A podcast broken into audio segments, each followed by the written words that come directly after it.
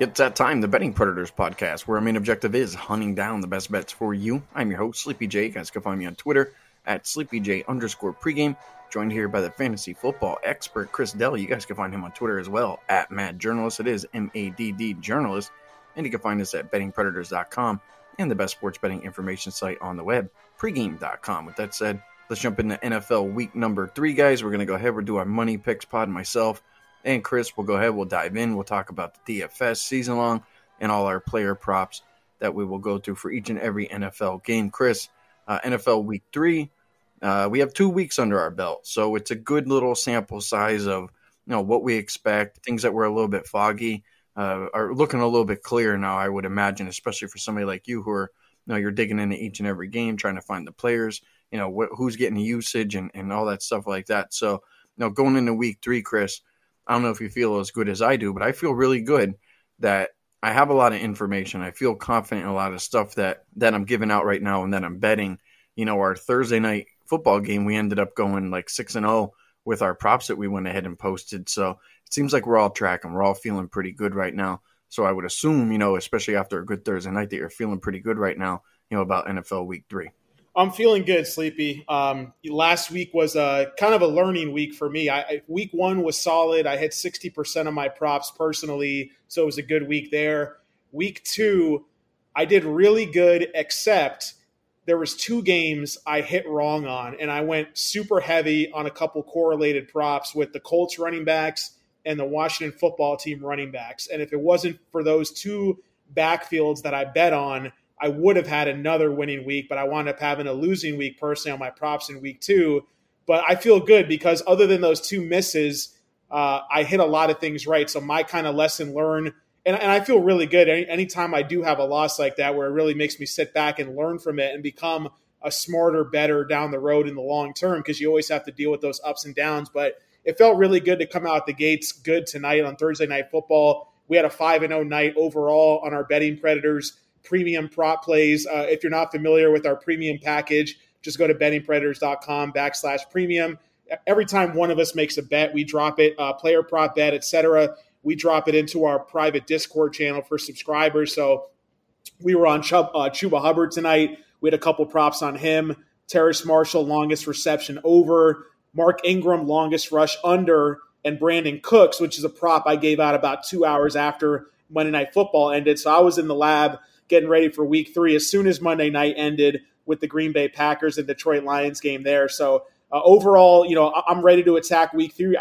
Week three, I feel really good about it. I feel like our analysis on pretty much every team has been pretty solid so far, and we're learning from the things that we see on the field. So I'm ready to go here, and uh, I got a lot of things that I like on this weekend slate. With, with this weekend slate, and I feel really good about the data we have under our belts to back up the picks that we're going to be making. All right, well, let's go ahead. Let's jump into our first game here, Chris. First game is going to be Baltimore Ravens, Detroit Lions. Detroit Lions. They're going to be a home underdog here. They're going to be catching plus eight points here, Chris. Total 50. Sort of expecting some points in this one. I'm going to go ahead and let you rip and run here first. Baltimore, Detroit. What do you got going? Yeah, Baltimore and Detroit for me, it's the question mark of what's going to be the health the health of the wide receiver situation. Marquise Brown was missing practice earlier this week. Right now, it's unknown whether he's going to play. And the reason why is because Marquise Brown's really been coming on since the end of last season when kind of entering 2020, the first half of the year, he was kind of a fantasy bust. Uh, but he's really been good this season. He's getting the targets. He's emerging as the number one receiving option uh, ahead of Sammy Watkins, ahead of Mark Andrews. And he gets a really good matchup against a Lions secondary that's been burned against both the San Francisco 49ers and against the Green Bay Packers here in week two. So without their best defensive uh, de- defensive player, Jeff Okudah, whose season ended due to an Achilles injury in week one. So his, his, his backup is a guy that honestly, I don't think even 1% of the people who do podcasts can even pronounce his name. So I'm not even going to try to do it. But they have an undrafted free agent back there as well, trying to fill the void left by Okudah's absence. So whoever's going to be the wide receiver one for the Baltimore Ravens in this matchup. I, I do like that matchup advantageously a lot there. Um, in terms of other props that you know, Steve and I do a, re, a, deep dive recap podcast every week, sometime between Sunday and Tuesday uh, when all the games are over for the week. And one prop that I had circled from the beginning was Ty'Son Williams. He, he's a guy that I'm going to be really high on in DFS.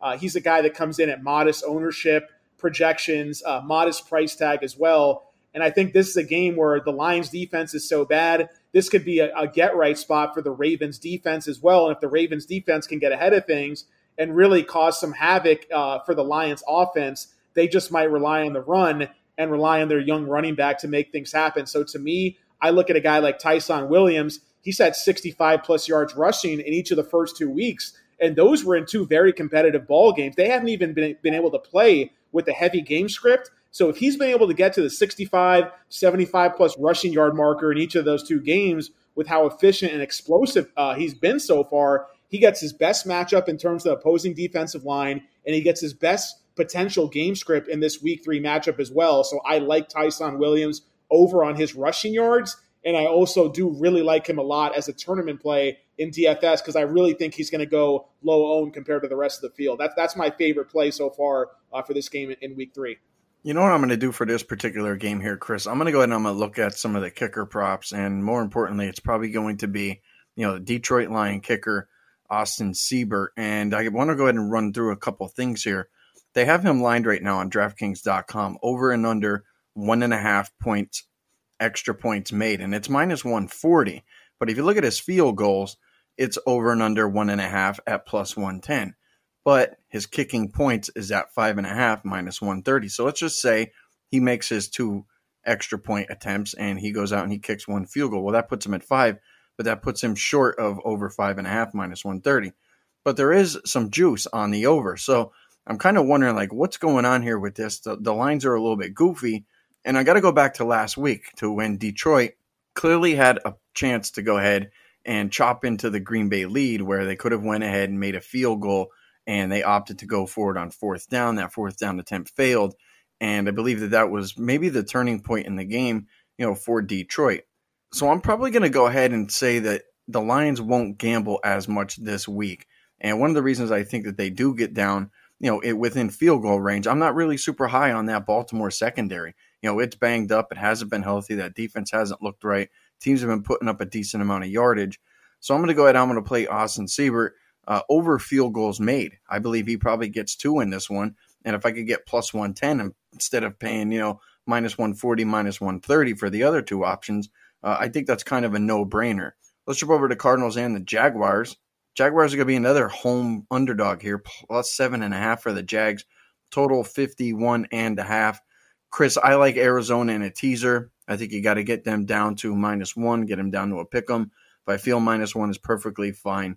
I think that team has a really good potential to go and blow out, you know, this Jaguars team. But if the Jaguars are close, they're probably going to pull out every stop. They're going to pull out everything in the kitchen sink. So I would just be wary of uh, plugging in plays where the Jacksonville Jaguars have, you know, running backs looking for passes or running backs looking for rushing yards just be careful with that particular game when it comes to you know the Jacksonville Jaguars trying to you know just try to be a wise guy and try to fade some of the goofy stuff.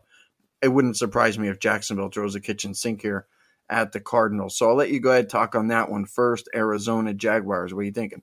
I mean, you got to love the spot for the Arizona Cardinals. I mean, they've come out the gates just firing all, on all cylinders with their offense from Kyler Murray to the play calling from Cliff Kingsbury to the rookie wide receiver Rondale Moore. I mean, DeAndre Hopkins, you know, you haven't really heard his name that much. It's because everyone else has been doing what they need to do. So I'm very impressed with this offense here, and I think the only thing that's really holding them back from having a complete smash spot is the fact that you know can the Jaguars even compete and keep up? And I'm really worried about that. It, it, it makes me want to mute the projections just a tiny bit on the Arizona side of things because I, I could see them coming out to a multi-touchdown lead at the half or in the third quarter, and they just might need not need to put their foot on the gas pedal in the fourth, which could limit some of their overall numbers and the overall ceiling there. So when I look at this game overall, the main things that I, I do want to look at uh, is the wide receivers for Arizona to see if I can find any value on these guys overall. Uh, Rondale Moore obviously is a player that you know he had the 70 plus yard touchdown. It pretty much broke in coverage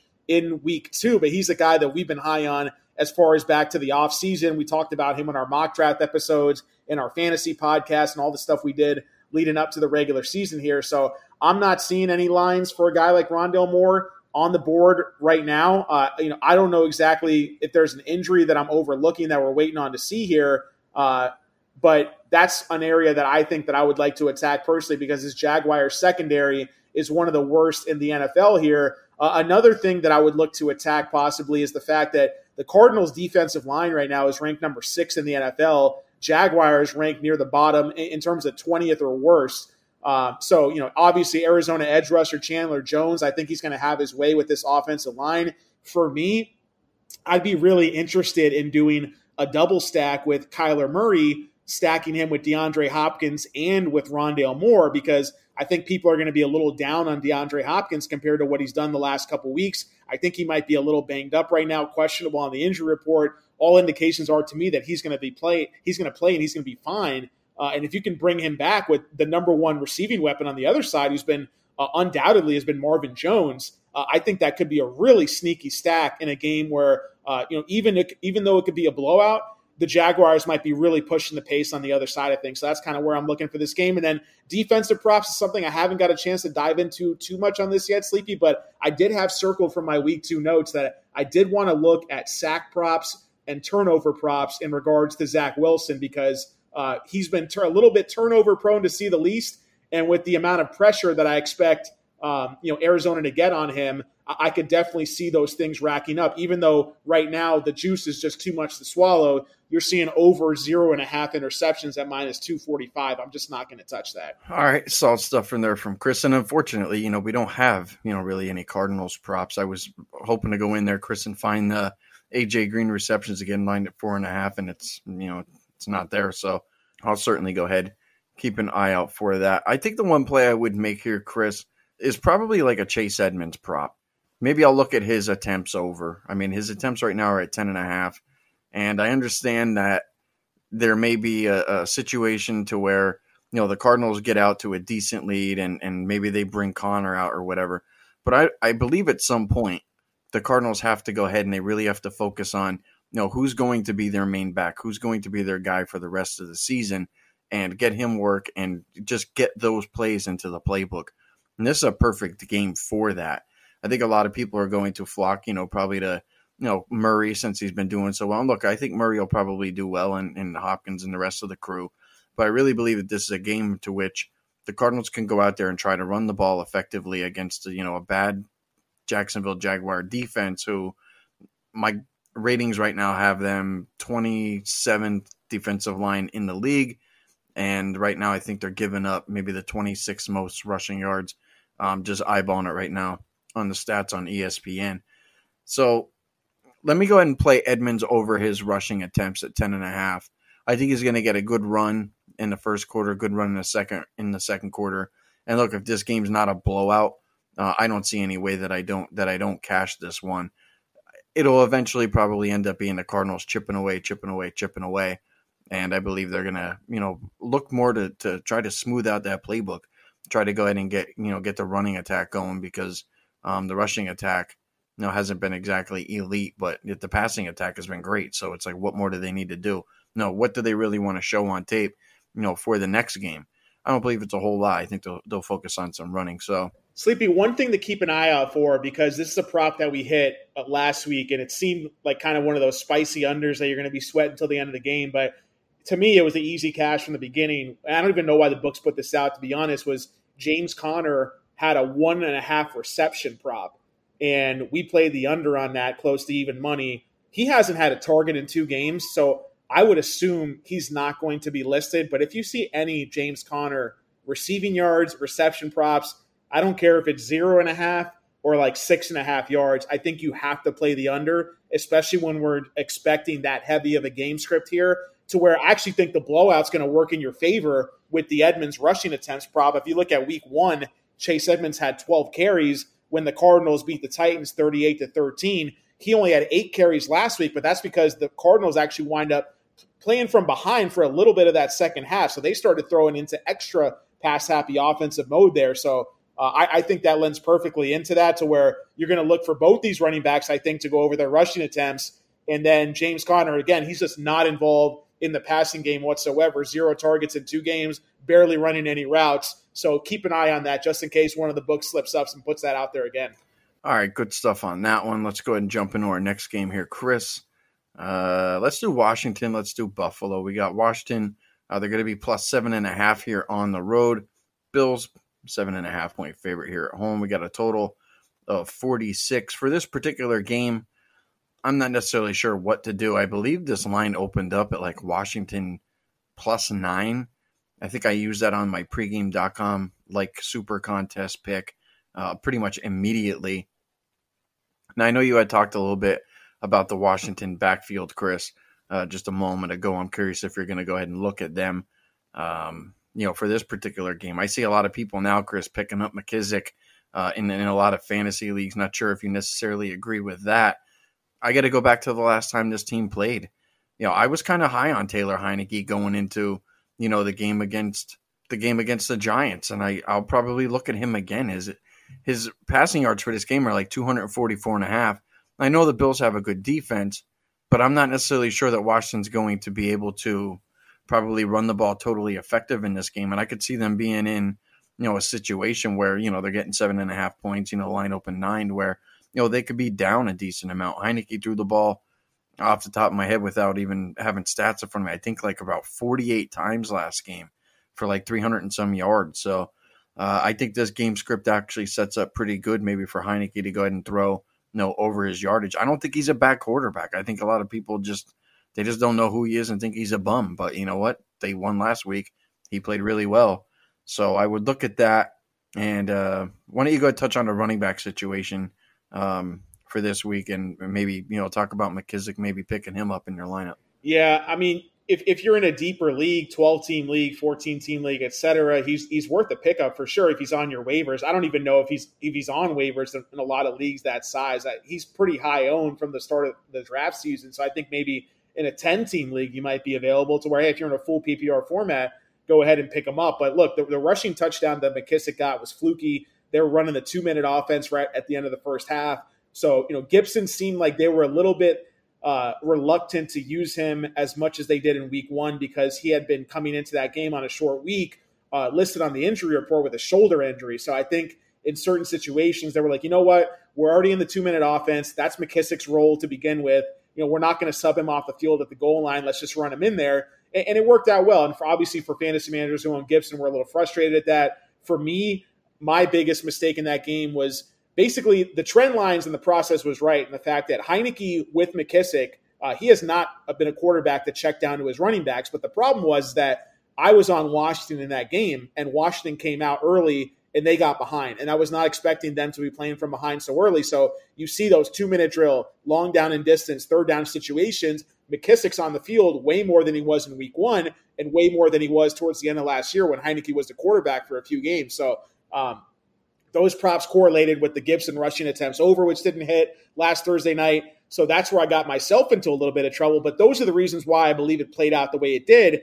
And look, Gibson in a positive game script, he's going to be one of those borderline top 10, top five running backs because he will be used around the goal line as long as it's not in the last two minutes of a half. So the, the roles are clear in this offense is that and they're actually targeting Gibson more than they did last year. He's running more routes, he's getting more targets, but those those routes and targets are coming on first and second down. They're not coming on third downs. That's when McKissic is coming into the game. So that's the clear distinction that you want to make there. If you're looking at a game here where you're on the Bills and you like the Bills and you think Washington will be playing from behind, then absolutely you will see a lot of McKissic on the field and you will see his usage bump up just like it did in week two. So that's my overall thoughts there. I'm not too high on Washington's offense in this game, other than the fact that I think Terry McLaurin to me is just an auto start, and he has that type of ceiling. This game could be a sneaky type of shootout in terms of overall pace. Um, the, uh, the the pace of the Washington football team with Taylor Heinicke, they've operated at a very quick no huddle rate, 27% of their snaps versus 8% no huddle with Taylor Heinicke versus without. They they ran 20 more plays on Thursday night football last week than they did in week one. So you're seeing an offense that's willing to push the ball downfield more, willing to run no uh, uh, more no huddle, And I think you're going to see games benefit like we're getting here, where the Bills are going to come out pass happy. Washington's going to come out pass happy as well. So I'm expecting a lot of fantasy goodness. And this is a game that I think could go really low owned because off off on paper, you're going to think, oh, Bills, decent defense. Washington, really good front four. People might be afraid to attack this in DFS tournaments here. Uh, prop wise, to me, I think you can stack it. Uh, you know, prop DFS wise, I think you absolutely want to look at stacking Josh Allen with Stefon Diggs because Stefon Diggs, people are starting to sleep on him. He's like number 22 overall in fantasy. He's had a couple relatively down games. He hasn't scored a touchdown yet. But let's not forget at the underlying numbers here. Stefon Diggs last week had um, 258 air yards through two weeks. That's the seventh most in the NFL. He's had over 100 air yards in each of the first two weeks. And then if you look at overall, you know, he basically played half a game last week against Miami. The Bills blew them out 35 to 0. They didn't need to press press the issue with their starters in the second half. So I look for a big bounce back game here uh, from Stefon Diggs against the Washington football team. Sleepy, we think about their pass rush and their front four. Their, their secondary is rated by PFF as one of the worst in the league. So I think Stefon Diggs is going to have a massive game in here. And I really like his receptions prop uh, overall at six and a half. You can get that at plus money at PointsBet. Uh, that was one of the props I gave out earlier this week in our Discord channel. Uh, when you look at the fact that Diggs closed the 2020 regular season with eight straight games of seven plus catches. Six of his last eight games last year, he had nine plus catches. What did he do in week one? He had nine catches, 94 yards on 10 targets, and we're just starting to give up on him because he had a down week two in a game he barely played in the second half. So to me, I'm all over Stefon Diggs, DFS, high ceiling. I might have him ranked inside the top three, top four this week, even ahead of guys like Calvin Ridley, maybe even like a Tyreek Hill. I really think the ceiling is that high for Diggs uh, in week three. So that's that's the area I'm looking to attack the most is the wide receiver ones, Terry McLaurin on Washington and Stefon Diggs for Buffalo. Yeah, you bring up a good point there, Chris. It's like it's been two weeks. You see all kinds of overreactions, and it's like just you know, kind of relax a little bit. Here's a play that I kind of like. I know Zack Moss wasn't in week one, but he was in week two, and he's the guy that's getting the touches in the red zone. You know, he ended up having two touchdowns last week, and he talked about the Washington secondary, you know, not being very good. And I think that Josh Allen more than likely is going to be able to get Buffalo down the field. Uh, potentially, you know, we, we might see a flag in the end zone, and we get Moss, you know, to go ahead and, and bust it over to over to goal line and, and get in there one way or another. But it just seems like he's kind of the vulture right now to Devin Singletary. Like I, I, would much rather go ahead and take a Zack Moss at plus two ten to score a touchdown versus Devin Singletary, you know, at plus one forty. I just I, I don't think there's any value. I would actually think it would be, you know, maybe flip flopped would make more sense because if this guy's getting all the touches in the red zone or especially near the goal line, uh, he should be the guy that's favored. And I do believe Buffalo will get down there, you know, multiple times in the red zone, especially near the goal line, you know, against this Washington defense. So uh, I don't have any particular props that I like, but that is probably one that I'll go ahead and look at. Uh, Zack Moss to go ahead and score a touchdown at plus 210. Not sure how you feel about that, Chris. I know you don't like necessarily touchdown props, but I don't know how you don't like Moss in the red zone more than you like Singletary. Just be careful with Moss, even in fantasy leagues season long, is that he was a healthy scratch in week one and he didn't see hardly any of his work in week two until it was a full scale blowout with Jacoby Brissett under center. So I'm a, little bit worried that that could have been just junk time. And there reports at a training camp where that Singletary absolutely separated himself from Moss on that depth chart, which is why we saw Moss as a healthy scratch in week one. And Matt Breida was the RB2 there. So I do think Moss is very talented. I liked him as a rookie coming out last year, but just be very careful that in a close game, he might not have that job locked down. Uh, but maybe they reward him for the good performance in week two. I don't know. That would be my main caution there. You know, plus 210 is halfway decent. Um, even tonight, Sleepy, I mean, touchdown props can go sideways on you so fast. I, I knew a lot of people, uh, sharp people, that were on Sam Darnold over one and a half touchdowns, and they said it was like a layup prop. But so many things can go sideways. Like you said, you know, a, pen, uh, uh, uh pass interference penalty all of a sudden on a gimme touchdown, and then the offense gets the ball at the one and then Darnold winds up getting two rushing touchdowns instead of two passing touchdowns, finishes with zero passing touchdowns. So that's my hesitation on betting props like that. I'd much rather rely on the usage overall. And I'm just not sure if I trust the usage from Moss yet to make a bet, although he absolutely is worth a stash you know, dynasty leagues, he should already be on your roster. He should have never been dropped in the first place. Season long managed leagues, definitely worth a spot on your bench as a stash in, in deeper formats. Well, you know, going out there and saying that a prop is a layup or prop is a lock is, let's just say, it's kind of a rookie mistake. Um, those are guys you want to be careful of following because there's nothing easy, you know, in this game. And, and Chris and I will tell you that that there are props that that should probably cash that don't, and then there are some that you know don't come close. And it was like you know, hey, maybe it was a 50-50 prop at the end of the day, but certainly, you know, there are no layups and there are no locks, uh, no matter you know what you're no matter what you're playing. Um, you know, we saw one tonight, Chris, that looked like a layup, right? You know, Christian McCaffrey over what, 99 and a half rushing and receiving yards. You know, there were some books out there putting that prop up, and guys went all in on that probably too. And, you know, there's, you got to be careful sometimes. Nothing's a layup, and nothing is for sure a lock. But, uh, you know, we go ahead, we try, we do our damnedest. Let's jump over to Chargers and Chiefs, Chris. Chiefs going to be minus six and a half, total 54 and a half. Uh, they expect a lot of points in this one. I don't know what to do with this one, man. Like the Chargers have me a little bit confused. They look a little bit sluggish, and the Chiefs, they seem like they're an offense that's probably not going to slow down by any means. It's funny, Chris. Last week, I was like, I'm betting that. I'm going ahead. I'm taking Ekeler under his receptions. He didn't have any receptions in week one. No way is he going to go ahead and go and, and you know. And then we were talking like, could be the coach, could be the quarterback. Da da da. I don't even know how. I, I stopped counting Chris last week after he had like eight. I'm like, Ekeler already got eight receptions. I look like an idiot. So uh, again, you know, even the data sometimes tells you that you know some things are layups, but they're not. So um, I don't know how you feel about that, Chris, but my gut feeling is look at Ekeler because that Chiefs rush defense is absolutely brutal, and I believe any any guy can run on them. So I'll probably be looking at some Ekeler props here. I'll let you go first. I'll dig into some numbers here and see what I could find.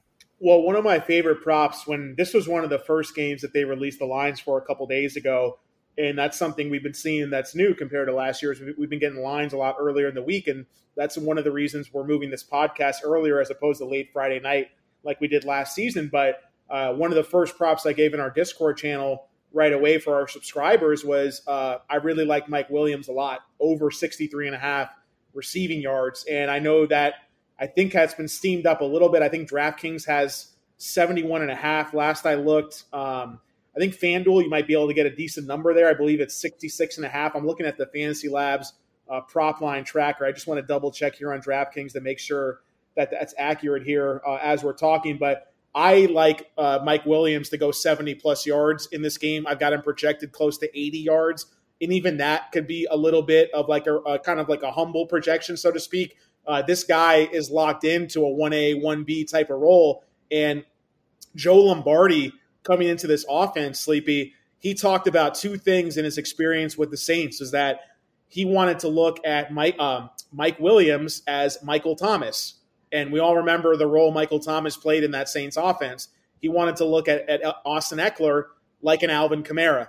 And honestly, that's been pretty accurate through two weeks. Now, throw away the fluke that was week one where Ekeler didn't get a target. And look, I can totally understand it. And you know this, you know this well as anyone, Sleepy. Like you've been following Justin Herbert and you've been a fan of his too. Like he's a guy that's not afraid to push the ball down the field. So I think if you give him any opportunity to not check it down, you know, that's what he's going to do. He doesn't want to check it down, but you know, he's he's going to play smart and Dallas actually has a better defense than a lot of us want to think. And I think we'll start to realize that as we move along through the weeks here. But I think that the Dallas defensive pressure got to him a little bit, and he had to check down a little more than usual. And you saw Austin Ekeler go back to his normal receiving role. Um, but Mike Williams, to me, is a guy we want to continue to attack. Uh, again, like we always talk about buying low and selling high in fantasy, but I think there's sometimes you want to buy high on guys. And, and honestly, for me, I, I would go and buy high on Mike Williams because this is a guy that you probably drafted in like rounds eight, nine, ten, maybe like at the highest round seven. And right now, I'm going to guess he's going to command a, a, price tag in a trade of like around maybe rounds four or five. And he could be worth a round two or round three pick next year because the talent has always been there the size, the athleticism, the speed, everything about him. And now you have a, a reliable quarterback in Herbert and now he's being used in underneath routes, intermediate routes, as opposed to just running straight down the field with Philip Rivers throwing ducks at him. uh, th- this could be a huge breakout year for Mike Williams. And, you know, he could be a guy where usually we say wide receivers break out in year two, year three. You know, sometimes there's exceptions to the rule. And, and I think we're seeing it right now. And I'm not trying to overreact, but the talent's there, the role is there. And him and Keenan Allen, they're going to finish right right next to each other in terms of targets, receptions, yards, and everything. And Mike Williams is more of a touchdown threat because of his size. So I would not be surprised to finish the year and Mike Williams has more fantasy points than Keenan Allen. Not to say Allen's going to be a bust at all. Uh, that's just how much of a smash that Mike Williams could be based on his usage so far. So to me, you want to hit that FanDuel line, 66 and a half. Uh, I see value in Mike Williams up over 69 and a half, over 70 and a half. I'd even play half unit, probably up to 73 and a half. So I, I think that he's in a smash spot this weekend. I think the matchup is great. Um, and that's a prop I've been on since the beginning of the week. So that, that's the number one place I'm looking. Uh, and other than that, I mean, you know, I think Tyreek Hill, you, you got to look to him as a bounce back in DFS. Like one of the most successful stacks in DraftKings over the last couple years that that the majority of the field simply does not play enough is the double stack with Patrick Mahomes and Tyreek Hill and Travis Kelce. It's too expensive, quote unquote. But if you play it, you're going to win money more often than not. So that's something I'm definitely going to be looking to go to. Maybe bringing it back with either one of Keenan Allen or Mike Williams, and maybe make a couple different lineups just based around that game alone. We made some pretty good points there, Chris. I'm glad because I have Mike Williams in my DFS and I have him in my season long, and I used him the last two weeks, and I don't foresee myself taking him out. I, I kind of think Austin Ekeler has some value over 55 and a half rush yards. Uh, I don't believe he's got a whole lot of, you know, usage this year on the ground, but th- that Chiefs rush defense is just so freaking bad. It's it's terrible, and I don't I don't think the Chargers probably are playing from behind by a ton in this game to where they have to go away from Ekeler. I think the way that the Chargers probably stay close in this one is using Ekeler as much as possible, and I'm going to go ahead. I'm going to make that play, Chris, over the 55 and a half rushing yards for Ekeler. I think there's value in that, and a lot of it just comes down to I just feel like the Chiefs' rush defense is just absolutely brutal. And in a way, Chris, I, I kind of think that they may not really care that their rush defense is that bad. And I look at this like kind of like the Muhammad Ali kind of rope a dope kind of thing, where the Chiefs know that if you get into a shootout with them, that that's great. That that's kind of what they want. But the more plays that you run, you're going to make a mistake. And when you have somebody like Patrick Mahomes on the other side, more than likely he's going to make you pay for that. And if you turn the ball over once or you turn the ball over twice, well, now you just gave a very good football team, you know, a couple extra possessions. And that's how they're kind of going to beat you. They're going to beat you when you make mistakes because they're going to make you pay for them. So I don't think they care really about giving up rushing yards. It's like, you know what? If it takes you 13 plays to get down the field and we leave, you know, the door open for you to run a little bit, well then it's just it, it's more opportunities for you to screw up and make a mistake. That's kind of the way that kind of the way i feel about it. So um, i'll go ahead i'll play ekeler over the 55 and a half. I'm not sure how you feel about that chris but you know i was wrong on him last week completely.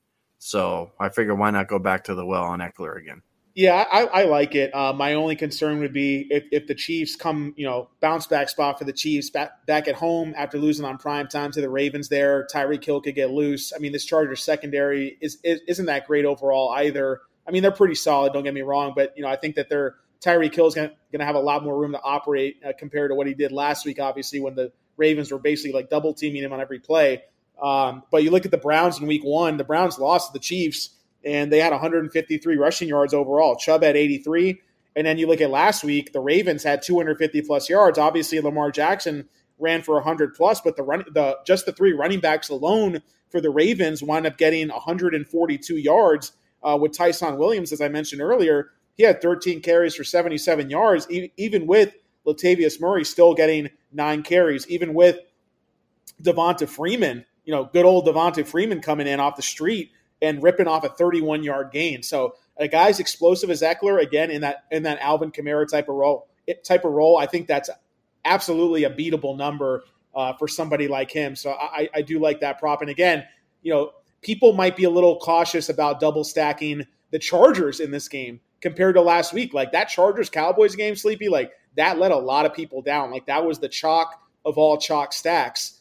And people who faded that game in tournaments on DraftKings wind up winning for the most part. So I wouldn't hesitate to go back to a Justin Herbert double stack with his two receivers, maybe even Ekeler instead of the, one of the receivers, and then bringing it back with Tyreek Hill or Travis Kelce. So uh, I think there's a lot of big, there's a lot of explosive guys in the NFL right now that have had some down weeks that they could go off for like 150 two touchdowns on any given moment.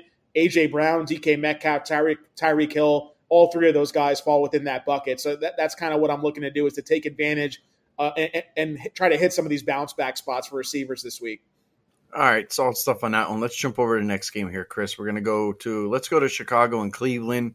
Cleveland right now, they're gonna go ahead. They're gonna be minus seven and a half point favorite here at home. We have a total of 45. Let me go ahead and give you my first prop, and then I'll let you go ahead and talk, and then I want to circle back to one of the running back props that I like here.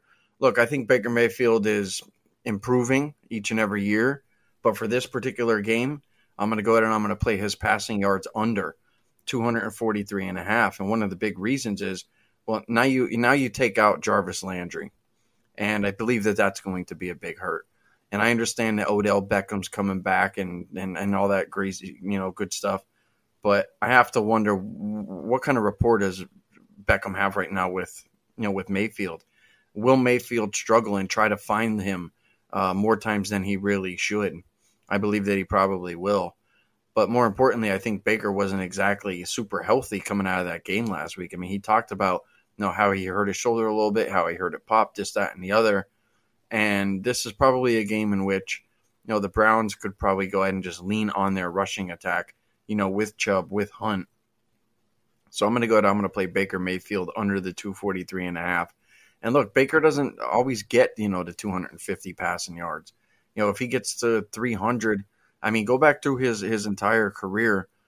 I think I did a free pick video on this, Chris, a couple weeks ago where Baker I think has like total I'm just going off the top of my head maybe like 51 or 52 career games in the NFL and he only has like it's either like 5 or 8 300 yard passing games so it, he doesn't exceed you know expectation he doesn't have those monster type of games you know he's in and around that you know 100 to 80 to you know 240 mark somewhere in that area like that's generally like you know where Baker's at but now you're taking a receiver off him. You're adding a new piece who he probably isn't going to have any rapport with, and the shoulder kind of gives me a little bit of pause.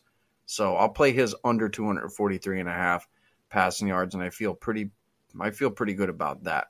How you feeling about that game, Chris? Yeah, you know th- that's something that Steve and I talked about a lot on the recap podcast, which you can still catch on our feed for free. But was uh, playing basic, looking to play all Browns passing unders. I mean, the Browns defense in this game should have an advantage over a rookie quarterback making his first career starts. I, I think that Justin Fields is very talented, don't get me wrong, but this is one of the biggest mismatches on the board, Sleepy. Uh, we've got the Browns defensive line uh, ranked number 12 in the NFL. The Bears offensive line is ranked number 31.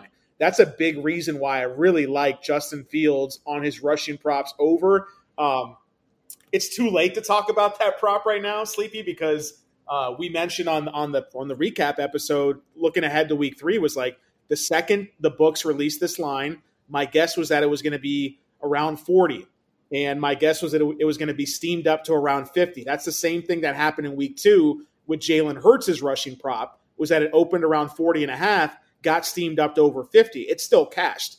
Um, uh, Justin Fields opened right at 40 and a half, got that right on the head, and then it's now at 53 and a half, juice to the over. So uh, I wouldn't play anything more than a pizza bet, like half unit, quarter unit at the most on that. I do think he will get over the 55 yard marker, but it's really tough to make a full unit bet on a line you've lost almost 15 yards of value on in a prop. Uh, and then the rushing attempts as well. I mean, look, this guy came in, played a little bit over two quarters last week in a positive game script, mind you, where they didn't need to run that many plays. Sleepy, he had 13 dropbacks for pass attempts. He had 10 rush attempts.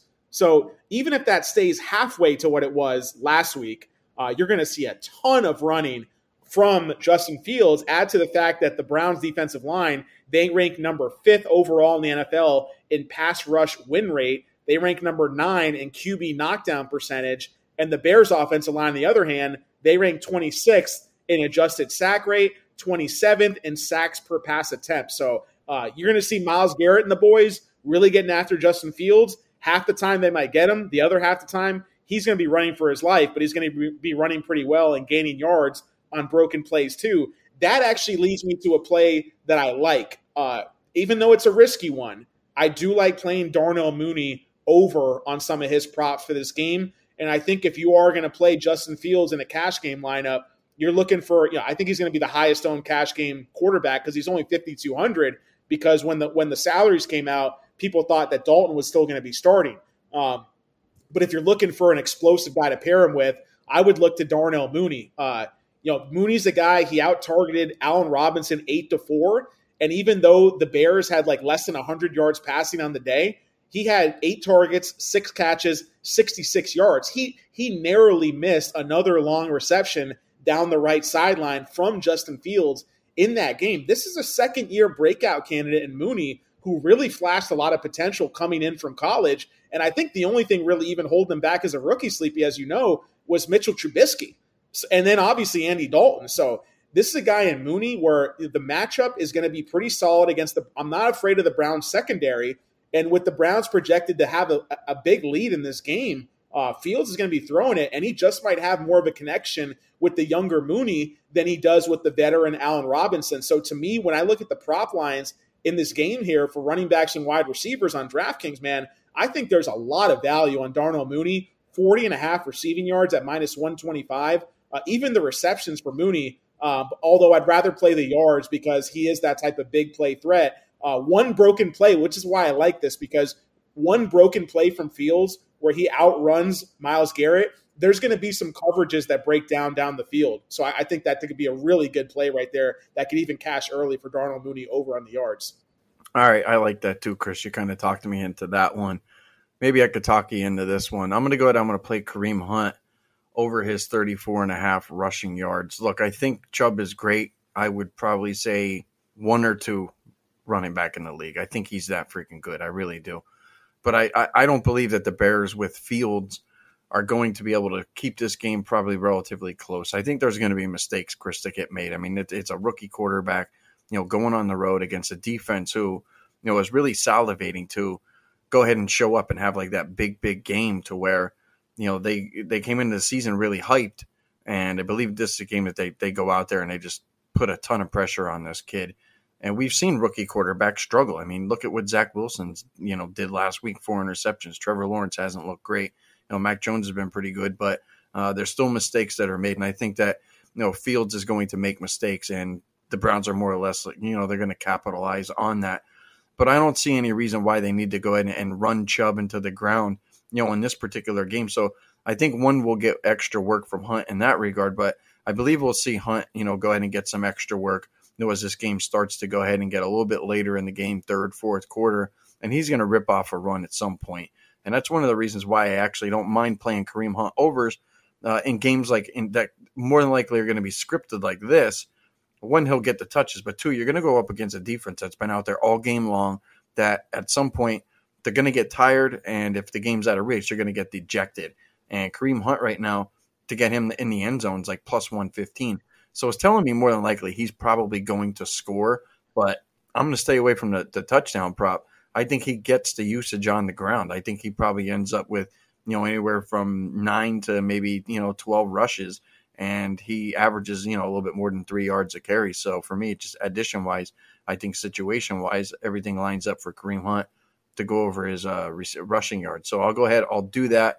Uh, right now on DraftKings, I see 35 and a half.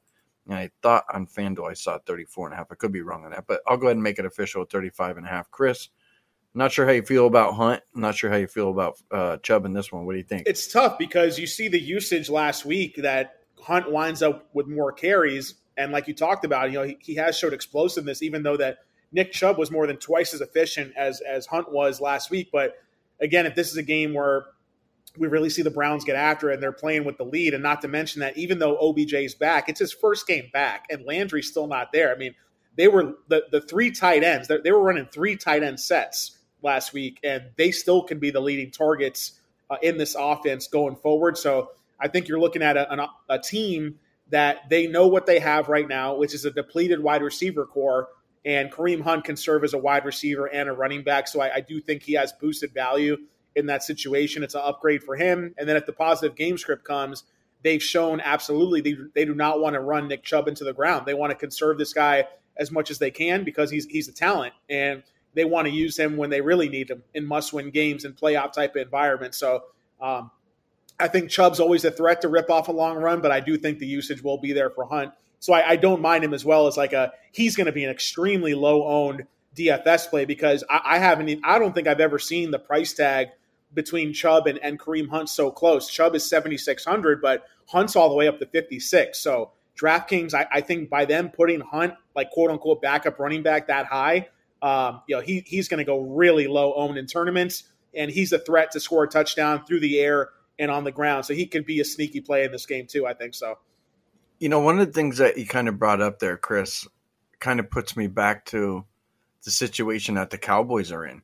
You know, the Cowboys they lost Gallup, and they have a two back committee right now, and I think that that's probably the easiest way to say it, Chris. Like, you know, you alerted everybody how good Pollard was, and you were talking about picking him up and handcuffing Zeke, and you know, even in some leagues, you know, going ahead and, and, and using him as a flex guy, thinking he would get some scores, you know, and you were right. But I think maybe that that's kind of maybe the approach that the Browns are taking. Now they have a wide receiver that's out, and one of the the beliefs that came out of you know the Cowboys with Gallup being out is that's one of the reasons why we saw a lot more Pollard.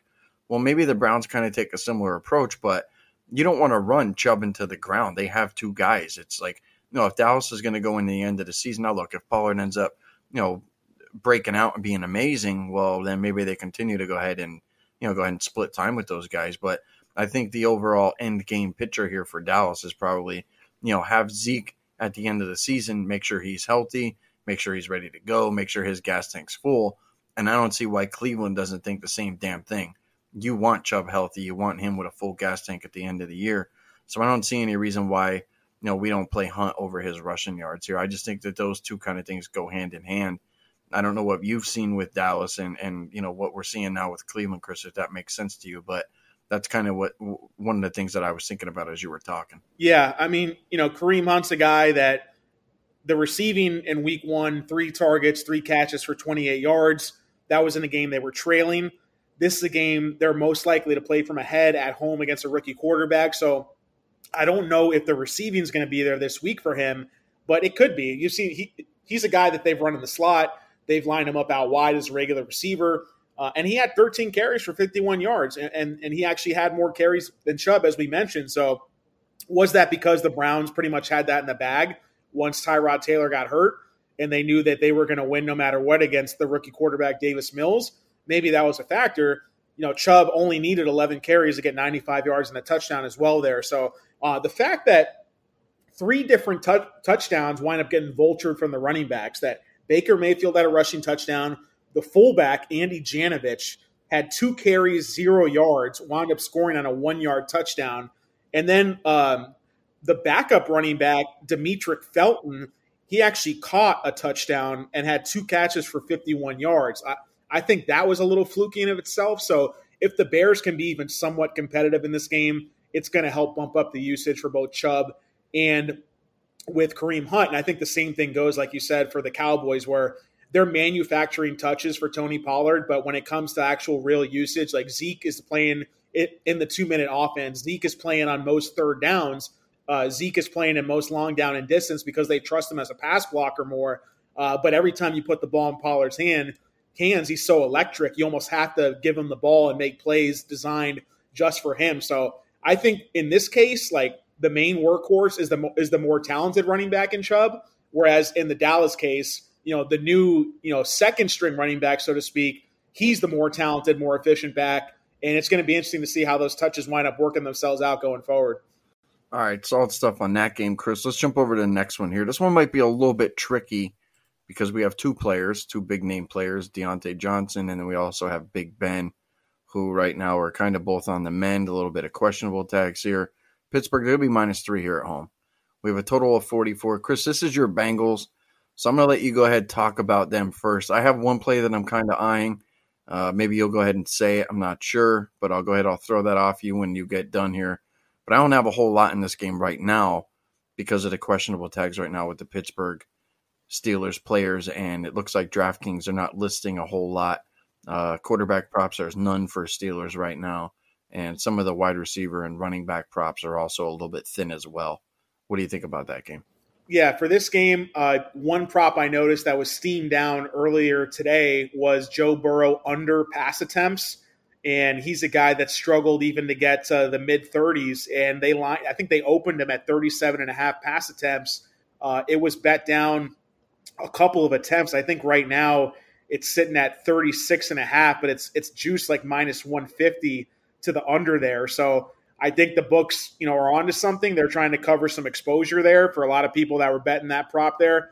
Um, and, and it makes sense because the Bengals have shown that they're not willing to push the pace and force things on Joe Burrow, you know, coming back from that knee injury from last season. So minus 150, man, like that, that's a lot of juice for a prop that's usually line like 120, minus 110. You figure they just drop it to 35 and a half at close to even money, but we'll see what happens there. That's something I do have my eye on as well. Um, you know, assuming, you know, obviously no Diontae here.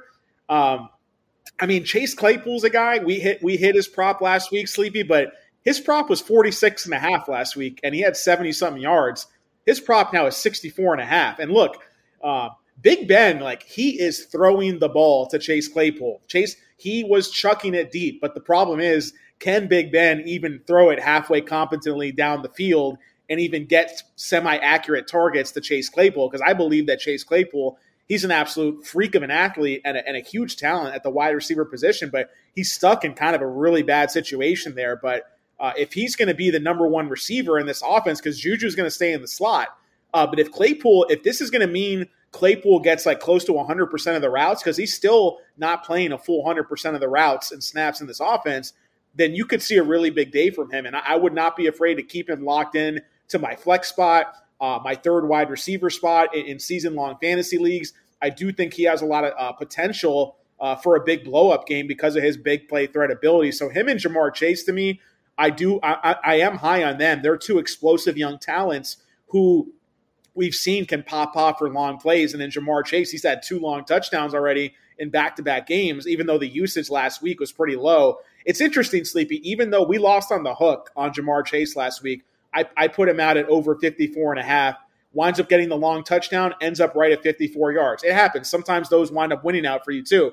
But the interesting thing to me from that was that like, ooh, like we're going to be able to take advantage of Ja'Marr Chase in week three. But nope, the books increased the, uh, the prop line from 54 and a half to 57 and a half. So that's something I was hoping to take advantage of. But to me, it's lined pretty accurately at the moment, even though we're not seeing props for Tee Higgins or Tyler Boyd on DraftKings right now. So that's kind of my overall threats. I got my eye on the on the big play, you know, uh, you know, explosive type of receiver options in these offenses, and uh, it'll be really interesting to me to see how the Pittsburgh Steelers run things with no Diontae because he's the number one target getter in that passing attack, and I think that. You know, a lot could go to Juju Smith-Schuster, but I think a lot more is going to go to Chase Claypool too. And if Claypool ends up with ten targets, uh, you know, he, he could really explode even if he just rips off one long play. So that's kind of where I'm at for this game right now. I don't think that Samaje Perine is going to get a whole hell of a lot of work in the passing attack.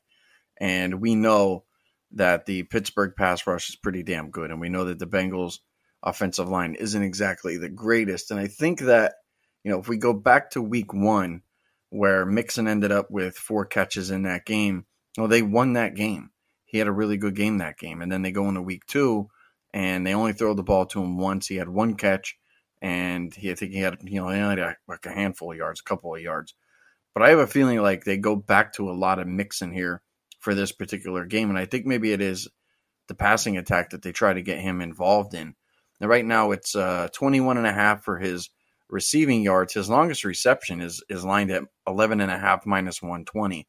So money came in on Mixon's you know longest reception over. I kind of think that the game script and just the, you know these two teams might actually have Mixon being I don't want to say like, you know, the, the, the go to guy, but I certainly think he's going to be used a ton in this game. I don't know. I kind of like his receiving yards over there, Chris. It's 21 and a half right now on DraftKings. I'm not sure how you feel about him, but I feel like they go back to the workhorse here who who got them, you know, a, a week one win. Um, and I think he had a, a, ton to do with that. So uh, I'm going to go ahead and play that one, but I'm not sure how you feel about Mixon with his uh, receiving yards over.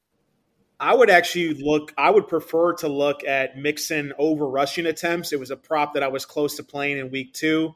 uh, he's had 20 plus carries in back to back games so far. And even last week, uh, albeit the Raiders were leading in that game, but uh, Peyton Barber and Kenyan Drake combined for 20 carries against the Steelers. And then when you look back at week one against the Bills team that really doesn't like to run the ball at all, uh, they gave Matt Breida and Devin Singletary 15 carries, which pretty much equals about 20 plus carries on any non Bills team because they just like to throw the ball that much above expectation. So I would look to Mixon over rushing attempts. I mean, the only way we're not going to hit that prop is if, like, all of a sudden Bur- Burrow turns it over again early and the Steelers jump out to some crazy 21 nothing lead. But even in that case, I mean, look, that, that's essentially what happened last week, Sleepy. But Joe Mixon still got 20 carries in a game they were trailing almost from the start. And they were trailing by multiple scores late in that game. We, we gave him out over rushing yards, and he did win that prop for us last week. But I think we go to uh, Joe Mixon rushing attempts. It's something I had my eye on last week. Um, even though that the, the Cincinnati passing attack does have a little bit of an advantage matchup in terms of passing grades and secondaries. Tee Higgins, Ja'Marr Chase, Tyler Boyd against the Steelers secondary, Cameron Sutton, Tre Norwood. Uh, if Joe Haden's out, they got a couple back, backups in there who haven't been grading that well. So I think the Bengals can take advantage through the air uh, via their receivers, but I, I don't think they go away from Joe Mixon just yet. And I think that he's a guy where even if this game's halfway competitive in a neutral situation, he could get close to the 29 carries we saw from him in week one, or maybe somewhere in between where he's getting 25 carries. So for the over on his uh, rushing attempts right now on DraftKings is 16 and a half minus 135. I don't like the juice there, but maybe we can shop around and find a better number uh, because I do think there is a lot of value on that rushing attempt line personally. I like that, Chris. I think that's even better than the one that I have. A reason being is, you know, 29 attempts and 20 attempts. Like he's averaging what, you know, 24 and a half attempts a game. And I believe they're going to go back to Mixon because they don't want to put Burrow in a situation to go out there and, you know, make himself look bad or go out there and, and lose the game. So uh, I'd be with you on that one. You talked me right into that. I like that as well. I think we'll see a lot of Mixon this particular game, and I don't, I don't think that there's any reason why we shouldn't see him.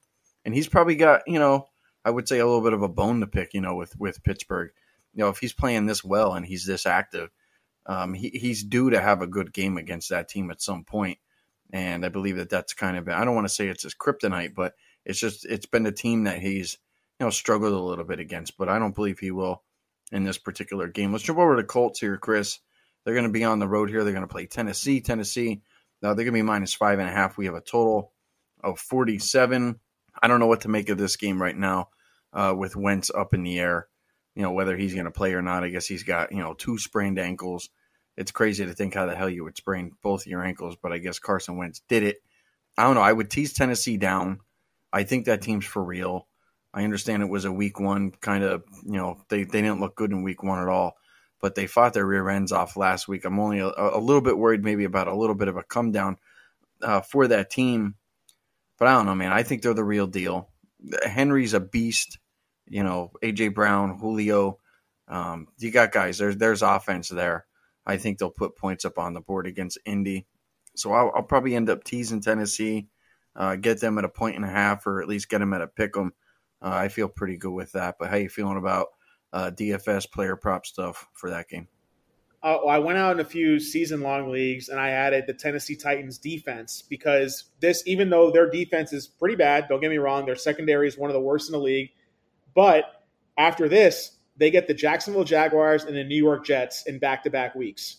So this is a defense you can pick up that's going to be available in probably 90% plus of fantasy leagues right now, no matter where you're playing.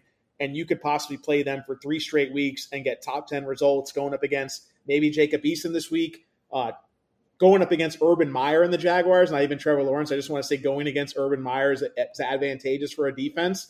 And then obviously against Zach Wilson, uh, you know, the rookie in, in, in New York. So I, I, think that I do want to pick up the Titans D. I do want to consider streaming them uh, this week, as well as maybe playing them in DFS, depending on what the ownership projections are looking uh, to be like. So uh, I, I, do like the Tennessee Titans defense here in terms of fantasy and DFS. With the Colts offense, you know, we don't know what this offense is going to try to do, right? In week one, they gave 40% plus of their targets to the two running backs, Jonathan Taylor and Nyheim Hines. And the, and the matchup with the Rams last week – uh, you know that basically projected projected us to have a very similar uh, approach for Indianapolis and throwing to the running backs a lot with the pass rush from LA. And they went the complete opposite route. They gave 12 targets to Michael Pittman. They gave eight targets to Jack Doyle coming out from the dead there. But, uh, it, you know, I think this is a team, I mentioned this to Steve, where I tried to predict what they were going to do in week two based off the week one usage. And I thought the process was there, and it, it was just a miss. And if I didn't bet that game, I would have won and, and been in the black for my entire prop card. But me going heavy on that game like I did, basically losing all five of the props in that game, you know, sometimes the correlations work out in your favor. Like last year, there was a lot of games where I would go quadruple dip with all the Washington running backs. Uh, so those things work out in your favor more than not when the process is there. But that's a pro- that that's a prop where my correlation uh, was wrong last week. So I'm not going to come out and try to predict what they're going to try to do with Jacob Eason under center, especially. Um, Tennessee wise, like this is the week where you want to go to AJ Brown as a as a bounce back candidate and a buy low in fantasy. But the problem is, like, if they're going up against Jacob Eason, like this guy might might not be able to move the ball down the field. So I'm very worried about the Titans even needing to do anything on offense to win this game here uh, and and, and improve here on the season. So you know, with these next three games coming up, they could easily be at four and one, sitting atop atop their division very comfortably. So AJ Brown last week had a 42% air yard share but he only had three catches for 43 yards, but he did have nine targets and 172 air yards. Julio Jones, he had a decent game too, 100 plus yards. He had a touchdown overturn, so he could have had an even bigger day. So these two guys, I think, like you want to buy in them uh, more often than not. They're great stacking partners, but I just don't know if this is the week to do it. And if AJ Brown doesn't do something in the first half, I'm very concerned that they just might use Henry to run out the clock in the second half of this matchup here. So it, this is a game I'm really being cautious of with props. Uh, and I think Derrick Henry's prop line is going to open up at like 105, uh, similar to uh, uh, in, in, types of game scripts we saw last year. We would see his line be 105, even close to 110. And, I'm just, I can't bet overs on, on, numbers that high. So this might be the one game I, I just don't have any prop plays for the week. But again, Tennessee Titans defense, absolutely worth a play in week three. So, Chris, I do have to get my money's worth out of you since I got you on the podcast. I have a situation right now with one of my season long leagues where I have Parris Campbell on my bench and he's just sitting there. And I can go ahead and I could pick up a couple tight ends. This is a tight end heavy league. Uh, Jack Doyle's out there, uh, Maxx Williams out there. There's a couple other names out there. And I'm sitting there thinking, do I hold on to Campbell because it doesn't seem like Wentz really cares much about him, and I know how much Wentz likes tight ends. And I start thinking, well, T.Y. Hilton's probably going to come back sooner or later. And then I notice how much they kind of like Nyheim Hines right now. I'm also notice how much they like Pascal. And I'm like, well, where does Campbell fit in? Does he fit in better in my season long than a tight end who, you know, I'm getting one and a half points per catch? And I think there's guys out there who are going to you know, outproduce somebody like Campbell. So I don't know how you feel about that, but I was thinking about dropping him um, tonight or maybe even tomorrow.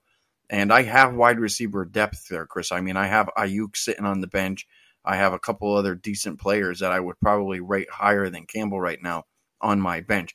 I just don't foresee myself getting him in there unless the Colts end up completely just becoming super duper thin at the wide receiver position. As I mentioned, Ty probably going to come back at some point. So I don't know what to do with him right now, so I'm I'm asking you for your advice. You know, what do I do uh, with a guy like that right now? Yeah, you, you, yeah, you got to cut him. I mean, he, this is a guy that was drafted by a different, um, you know, the different quarterback he was playing with last year when he got hurt. He's had two straight years now of really bad injuries. I loved him as a prospect coming out. Um, and it's unfortunate that he's been dealing with these injuries. I don't even think he's 100% right now. He didn't even get a target in week two.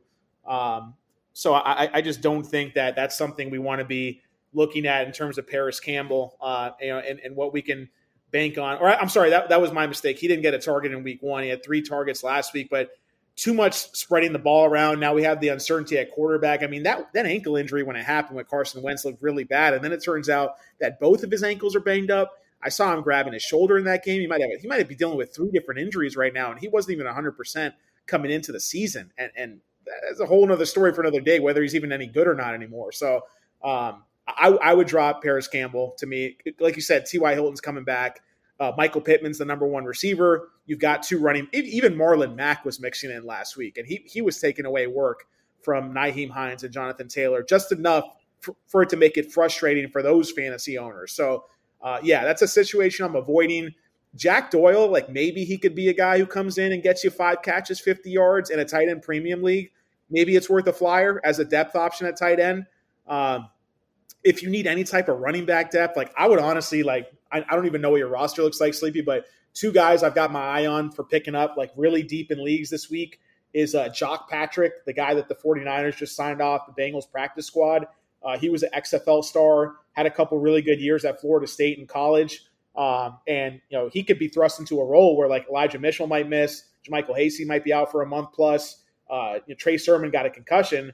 They got Trenton Cannon and Jacques Patrick on the team right now. And then look at the Los Angeles Rams. Right now, it looks like that Darrell Henderson might actually miss this week. Uh, and Sony Michel's had like really bad knee issues in the last couple years. I don't know how much he can hold up. Uh, I would look to a guy called Jake Funk in in the in the LA Rams offense. This is a guy that uh, was a con- I believe he's a converted linebacker from college that played running back like the last year and a half, or maybe even just the last year of his collegiate career. And his measurables in, in terms of his SPARQ score and a lot of things that he did uh, leading up to the combine and the draft were really impressive for a guy that, that hasn't had that much experience playing running back. Uh, he's a guy where like he just might not be he might not get any run with Michel and Henderson in front of him, but Henderson's down already, and um, and Michel might you know how long can he really last with a workload? So those are the two guys I'm stashing at the bottom of my benches where I can afford it uh, to give myself some running back depth because you never know, man. Like having the starting running back in the Rams offense, having the starting running back in the Niners offense, no matter what the name is on the back of the jersey, it's going to be a valuable position. So I'd probably look to there. Uh, you know, unless you're maybe looking, you're absolutely desperate at tight end and you want to pick up a Jack Doyle just to throw him in your lineup. Yeah, I'm not desperate at tight end.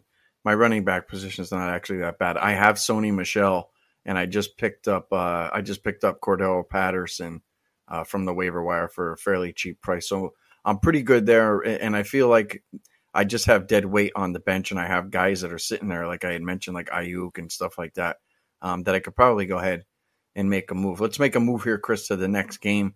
We got the Saints, we got the Patriots. Patriots, they're going to be minus three here in this particular game. Kind of a relatively low total for this one, uh, total of 43.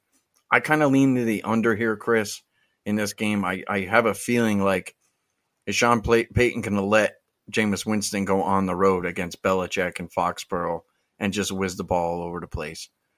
I don't believe that's probably going to be the case. And do I believe Belichick's going to go up against somebody like Payton, who uh, we know that that defense for the Saints, at least it looked good in Week One. Are they going to put Mac Jones in a situation to go out there and try to rip the ball all over the place? Um, I don't believe so. Alvin Kamara last week, Chris had what five yards rushing. Um, I would strongly probably consider playing him over. I would even strongly consider playing Harris over. It's one of those two guys, or maybe even both, Chris, for me, um, to look at their rushing yards over. I just don't see how either of these coaches let either of these two quarterbacks come into this particular game and just let it rip. The line's three, the the the total's low. They expect this game to be close, and more than likely, it's probably going to be Kamara on one side and Harris on the other. I think these are two dependable backs, and maybe that's maybe a square because a lot of people might actually think that that's the case, but I just don't know how you're going to hold Kamara down um, in this particular game. Like he has to be pissed. They have to get him rolling in some type of way. So um, I don't know if you like that or if you like Harris over, but that's the only real way that I could look. Maybe maybe look at a bunch of wide receiver props under. I think there there's a shot at that too. Maybe there's some reception props, you know, for guys that have been lined high. Maybe they're still lined high. Maybe the market hasn't adjusted. So I'm just kind of talking through that one, Chris. There, how you feeling about that game? So here's my thought on this. This was the first note I had when I was making notes for our recap podcast with Steve Reeder, and I was like, just play unders in this game. Uh, this is like Sean Payton doesn't have Drew Brees anymore. Bill Belichick doesn't have Tom Brady.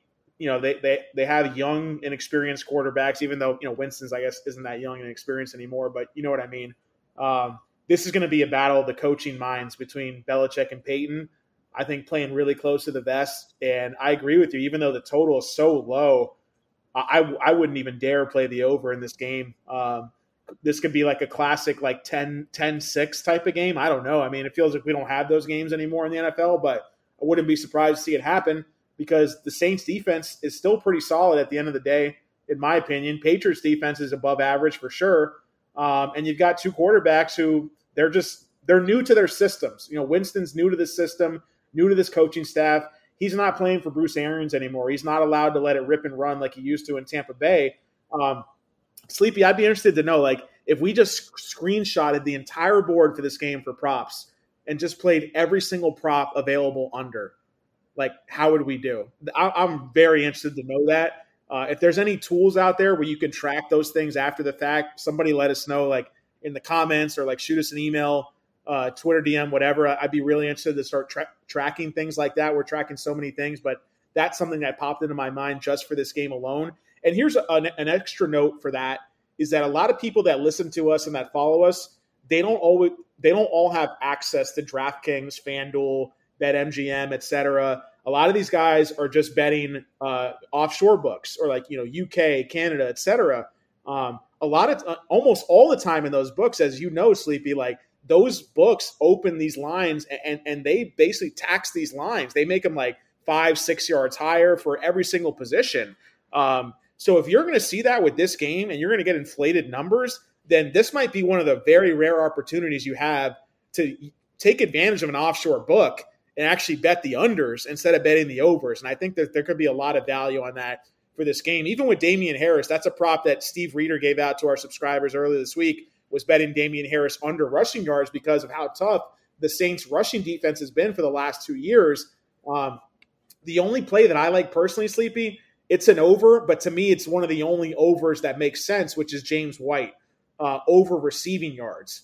And James White right now, uh, I like it. I liked it when it came out at 33 and a half. It was bet down one yard, so it moved against me, but that doesn't scare me. I'm just looking at reality and the fact that James White is the number one option in this uh, Patriots passing attack or in the offense in general. He's had 49 and 45 receiving yards in each of the first two weeks. He has a 25% plus target share, which only trails Jakobi Meyers by a little bit. And now you're looking at a, a, Saints defense that they gave up 65 receiving yards to McCaffrey in week two. Even in week one, in their blowout against Green Bay, they still gave up three catches for 20 yards in a game where the Packers essentially gave up. So this is a team that they play a lot of man coverage. I think you get James White isolated on linebackers against that Saints defense, and it's going to be a really good situation for him Whereas I think Harris on the other side is going to struggle. So that's the only over I'm willing to play in this game. I do like that play. Uh, I, I, like it probably up to 30, 33 and a half, maybe 35 and a half at the most. I think he'll get to 40 for three straight games like he has done so far in the first two weeks. But other than that, I'm only looking unders across the board for this game. You know Chris, you bring up a good point that with White, and I'm looking at stuff here and we're, we're you know, we're talking about unders. I think the white thing helps me make an easy decision on Jakobi Meyers under his receiving yards. Now, if you look at his catches for this game, it's lined at four and a half, but there's juice on the under at minus 150. So, okay, so they expect him to catch, you know, the ball four times in this particular game. But the fact that you like the running back makes me feel pretty good that he's maybe he'll be around that three or four mark. But he's lined right now, Chris, at 49 and a half yards. We'll go through and look at Jakobi Meyers on the season you know, he only averages 8.2 yards a catch. And he's the guy that's going to run, you know, routes. He's going to be the guy that probably gets stuck with Lattimore, you know, a bunch of times in this particular game. I don't like messing around with guys like Agholor just because he's the deep threat. He could beat you with one catch. Um, and I don't think Jakobi Meyers is that guy. But if they're having him right now lined at four, his average catch, you know, average yards per catch is 8.2, but they have his uh, over and under at 49 and a half. I think that that might be the play um, to go under. I think that might be one of the wide receivers to go under on.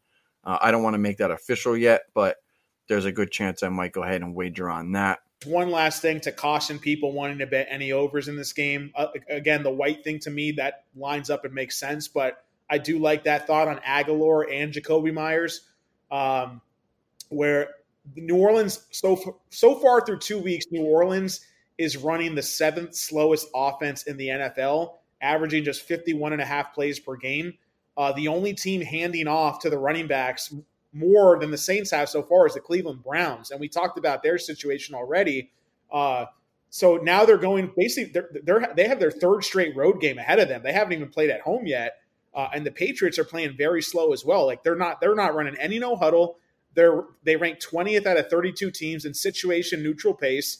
So these are two teams that like to run, to run an offense that's slow and that's very methodical. So you're just not going to see that many plays in this game. And if it's a close game from the start, uh, these teams are going to try to grind it out on defense and, and with running the ball. So uh, maybe the only thing that can get there is like rushing attempts in terms of overs. But yeah, everything else for me, I, I agree with you. I do like the play on Meyers.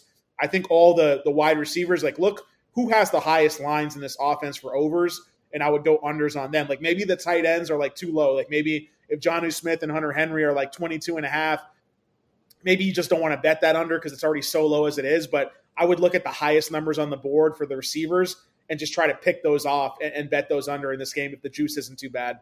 Yeah, I'm going to go ahead and I'm going to do that, Chris. I'm going to play Jakobi Meyers under uh, 49 and a half yards. Jump over to Falcons and Giants. Giants right now minus three, total 47 and a half. Uh, a lot of people have been jumping on uh, Daniel Jones, Chris. I don't know how you feel about him right now uh, with fantasy, but uh, my buddy dropped Big Ben and picked up Daniel Jones. He did that. Not sure how you feel about that, but I think you know the rushing yards with Daniel Jones has been really helping him out. Not sure if we'll be able to go ahead and do that in this particular game, but he's been throwing the ball a ton. Uh, 37 throws in the first game. I think he had like 34 in the second. So, uh, not sure how you feel necessarily about him, but going up against this, you know, this Falcons defense, the Falcons defense stinks. They're absolutely brutal. They have Daniel Jones lined right now at 259 and a half. I'm guessing you're going to be looking at some Giants guys in this particular game. I wouldn't even be shocked if you're looking at some Falcons players either because the Giants defense hasn't been good. I could see a, a positive game script here for us, Chris. Probably go ahead and look at some overs in this one. Yeah, um, one of the props we gave to our subscribers earlier in the week was Darius Slayton over 34 and a half receiving yards. Opened up at 33 and a half, got steamed up really quick as we were making our bets personally. Wanted to get that out as soon as possible. The buy price, I list buy prices with all of our props now.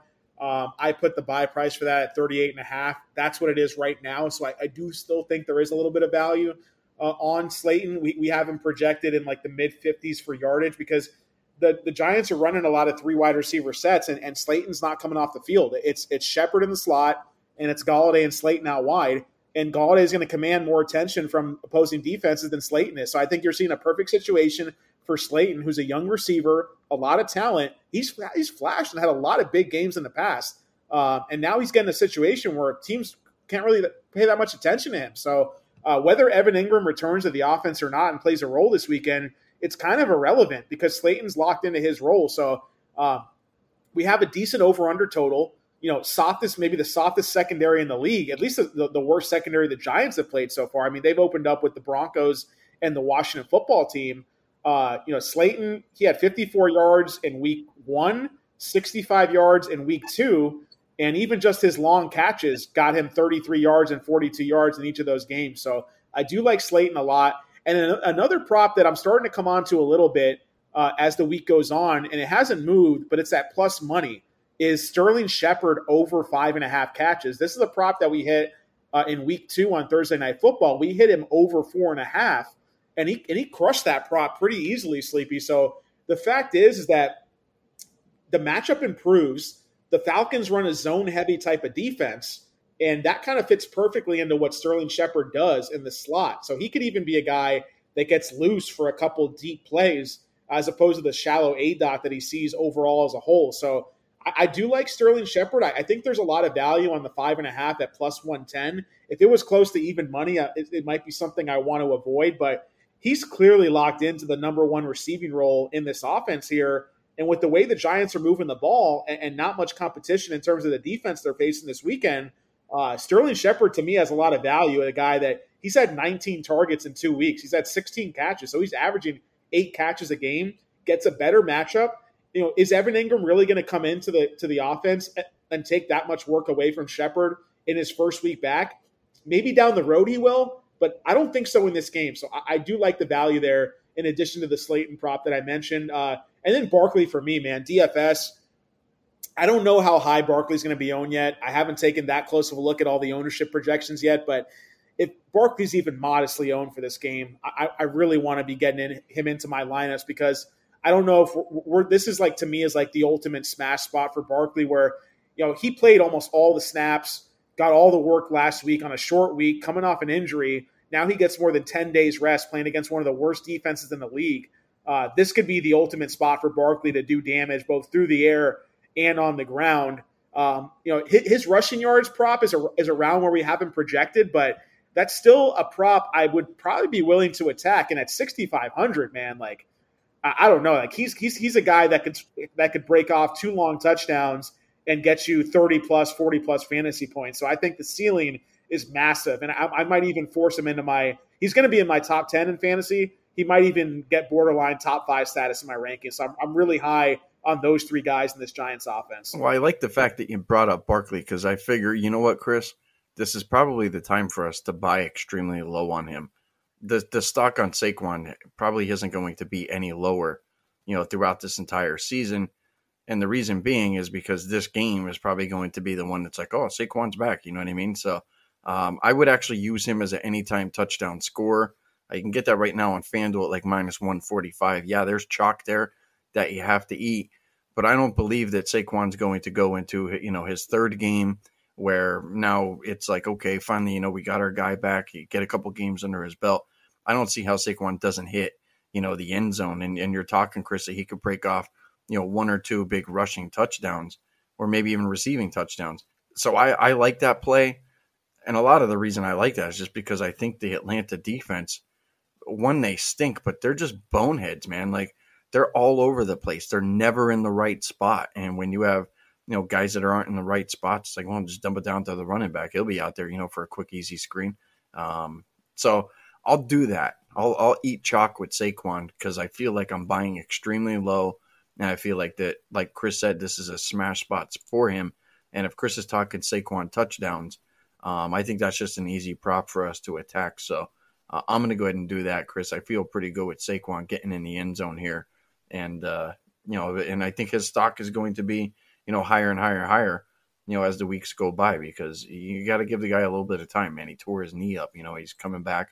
He wants to go ahead and just you know see how he feels. So I'll do that. And I, I know you don't like touchdown props there, Chris, but I'm guessing that's one that you probably would be like, all right, sleep. I'll, I'll let you go you know, it's it's just one of those situations where like he has that big play potential, and I'm very close to playing the over on his rushing yards. It's just that uh, he's been it's been bet up one yard, so nothing crazy. It opened at 61 and a half. Now it's 62 and a half. You know, I don't think that's going to make or break you. That the fact that falling on one of those numbers there is very rare, but I mean the upside is absolutely there for Saquon Barkley, and and I think the Giants as a franchise, as an organization, they really want to have this guy have his like coming out coming out party, so to speak, in this offense. All the criticism that they've had over the last couple years. And now all of a sudden, what if Daniel Jones lives up to his draft pick and actually plays well? He adjusted completion percentage through two weeks. Daniel Jones is in the top five in the league. He's a, he has a 70% plus adjusted completion percentage.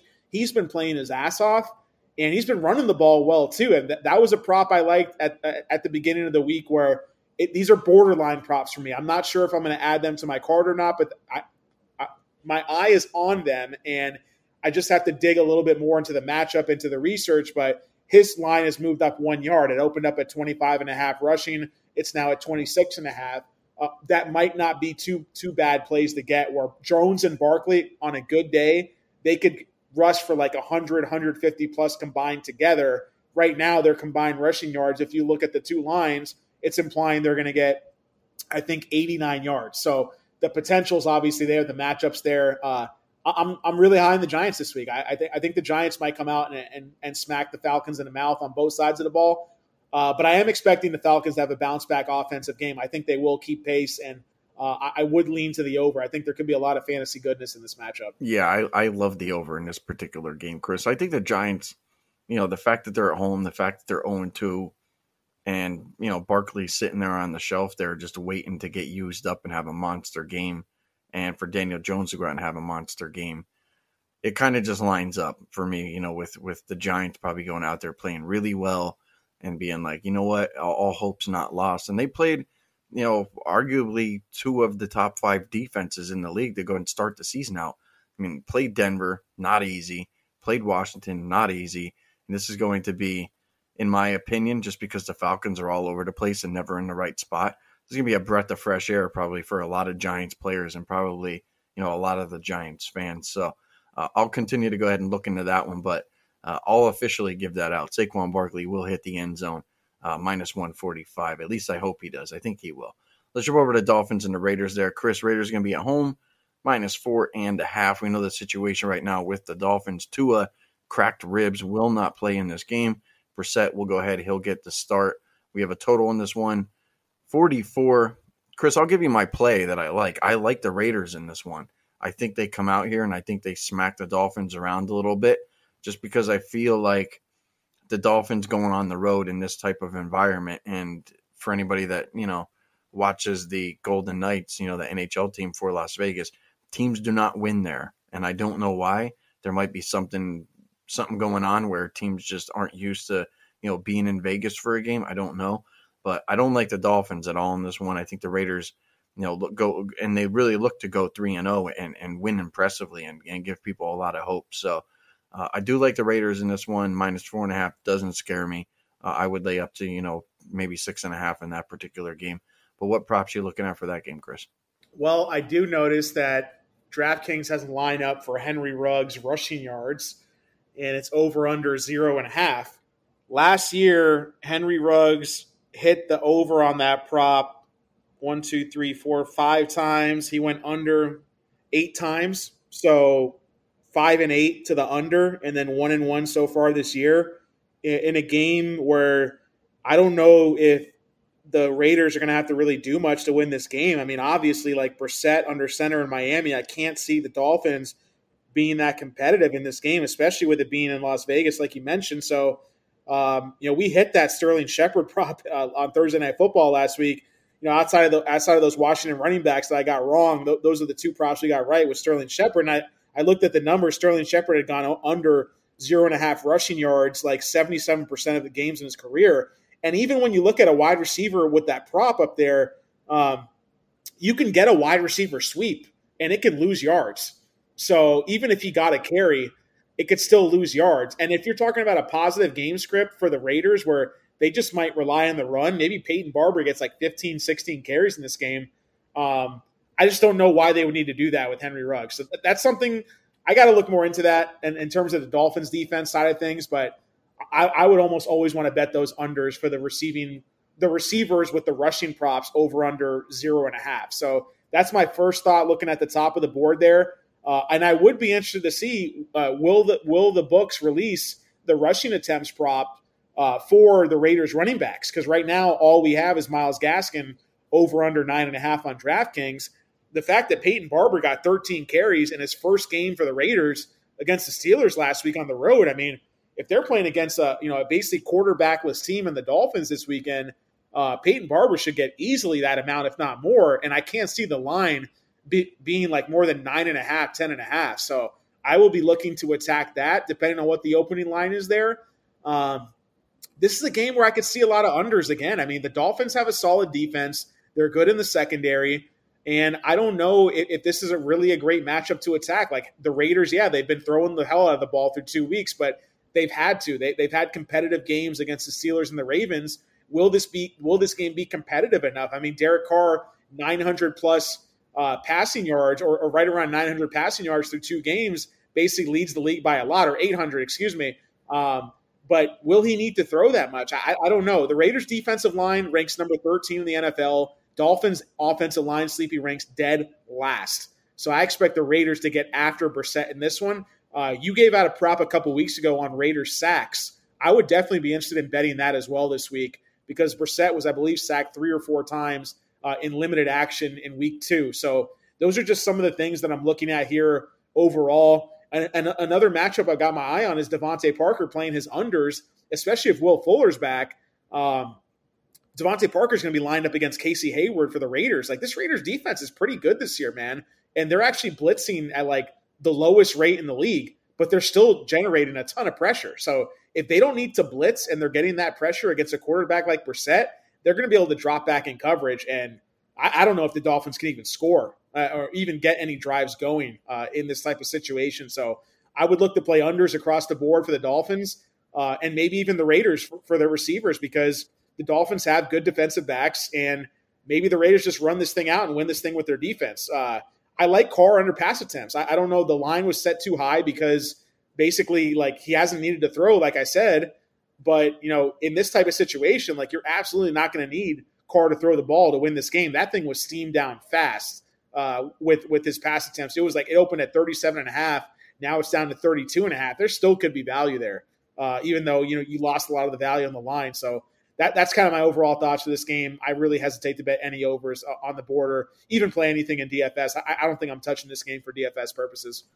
I actually like Myles Gaskin over his rushing and receiving yards for this game, Chris. I think that you know if you go back to what he did in Week One when Miami got a win, they have to go back to the well with him. I mean, last week he was barely used; they didn't even score. You're bringing Brissett in, and Brissett was like what you know 60% or somewhere around there, 50% last time that he went out. He was 24 for 40 for, I mean, he only had like 160 or 170 yards in that game. So I don't know what they do with him. Um, and as you mentioned, you know, the Raiders defense in, in some way, shape, or form, Chris, I think, I think they're improved, but I think that there's a team that can go and move the ball on them. Maybe it's Miami. Maybe it's the running backs. That's just kind of what I, what I'm thinking here you know, me and Steve were actually talking a little bit, and he mentioned something about Gaskin. And I started thinking about it, and I'm like, you know what?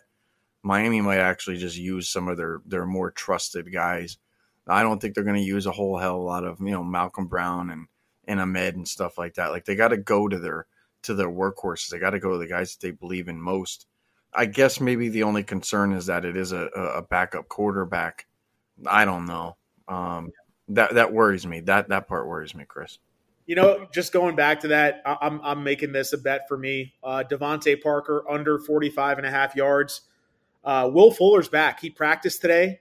Uh, he, he was out for a personal reason this past week. Seems like everything's good to go. He was obviously out the week before from his suspension. Uh, this is a new weapon to get into the offense. He's the deep threat.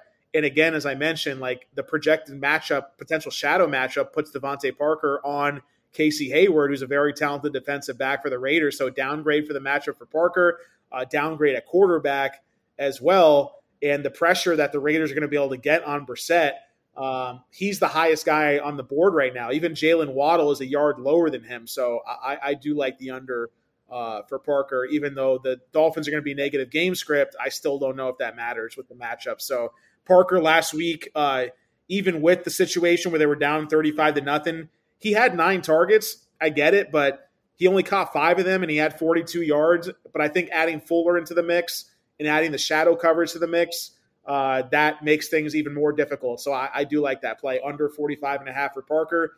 I I don't know if I go any lower than that, but, but I, I do like it where the line is right now at minus 110 on DraftKings. All right, let's jump over our next game here, Chris. That was a difficult game to actually kind of talk to a little bit. I think one of the reasons is I think we think that that the Raiders players are are a little overvalued right now because of the way that they've been playing, and we know that the the Miami defense is you know probably you know pretty good, and then you add Brissett in there, and it kind of just throws you know a whole lot of wrenches into that one. Let's jump over to the Broncos and the Jets. Jets last week, um, they didn't look good at all. I mean, Zach Wilson was, or I think he had more interceptions in the first half than he did completions.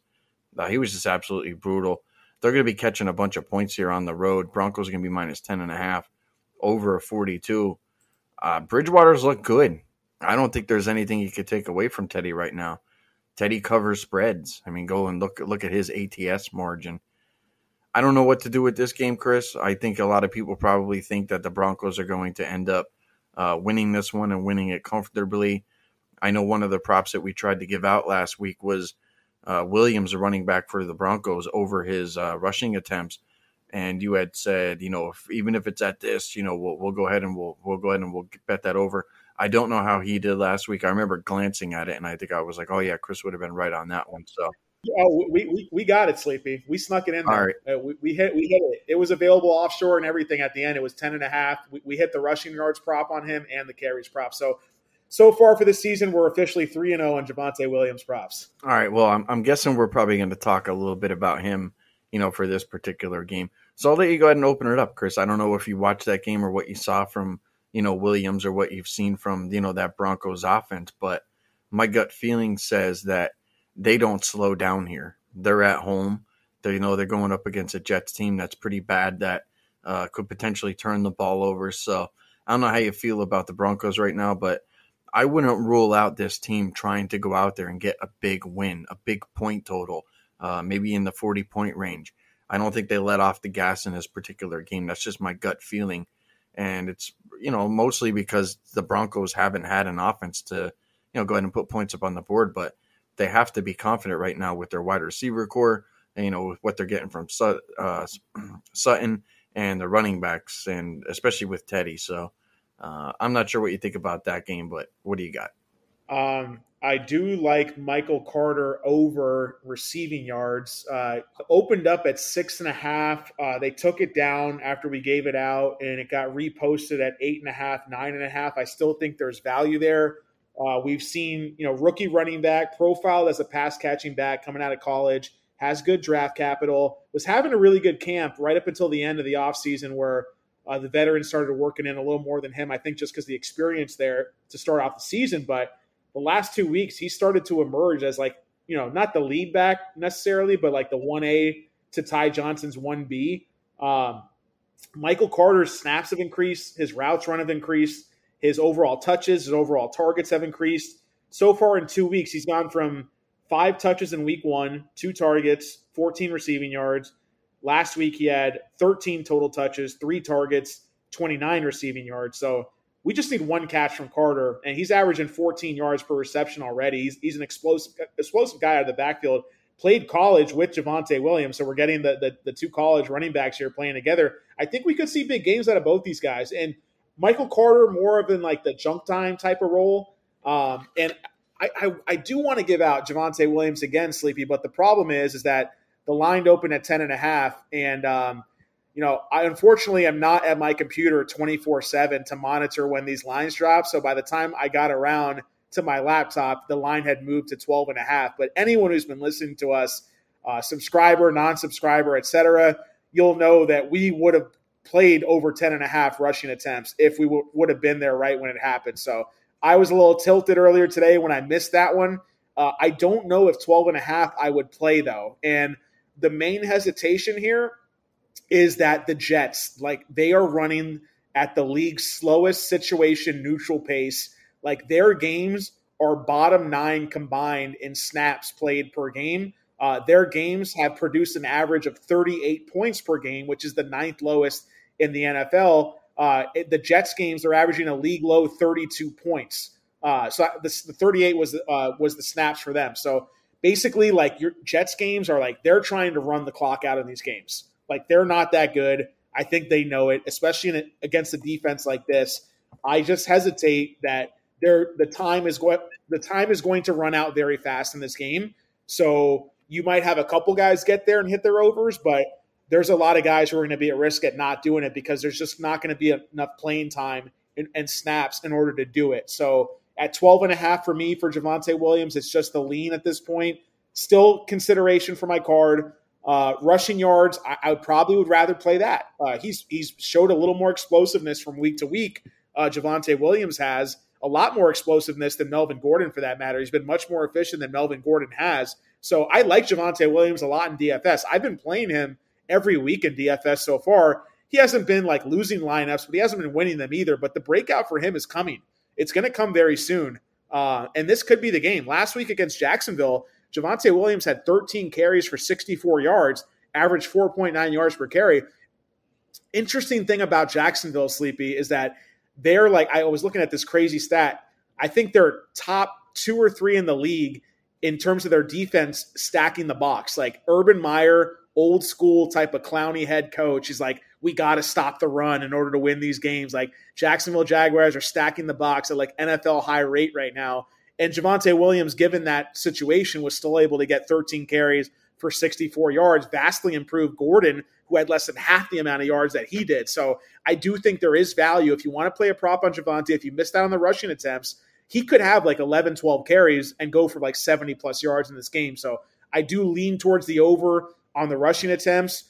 Call it a strong lean right now on the over rushing yards for Javonte Williams. Uh, I do think he has the potential and the talent to break off a long gain which is what why at his price tag I am willing to throw him in my DFS lineups as an affordable option at forty nine hundred dollars. Um, so that, that's kind of my overall thoughts in this game.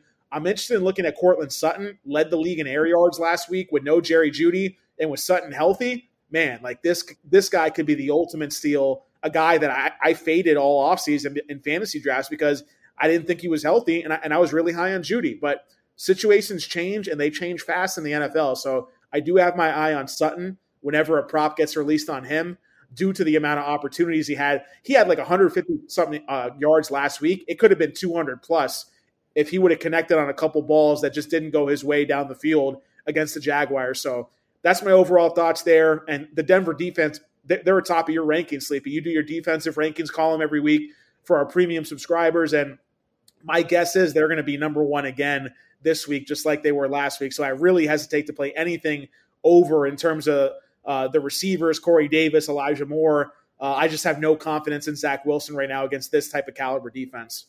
You know what, Chris? I'm probably going to end up doing this here is playing both Williams and Gordon over their rushing yards. I could see this potentially being one of those games where, you know, they end up with 180 yards rushing on the ground, and a lot of it has to do with, you know, the Jets stink. Um, they're not going to stop anybody. We're going to see more than likely Denver end up you know, with two backs. And look, I think we we touched on this, you know, uh, in week one, and then you know we talked about it again in week two, where uh, we felt like Williams was going to get a bunch of run in week two, and I, and I, my my theory on that was that you know let's go back to Cleveland and let's go back to Dallas. It's like, well, why do you want to run you know your rookie running back into the ground?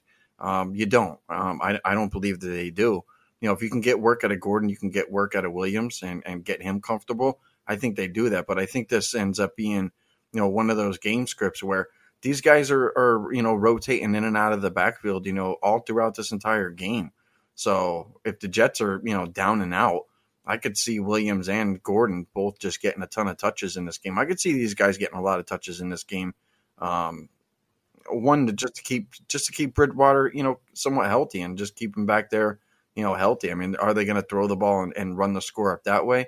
Um, they might get there that way, but I believe at the end, you know, Williams and Gordon are going to, you know, they're going to be chewing up, you know, yards on the ground. So I wouldn't be opposed to playing both of those guys over.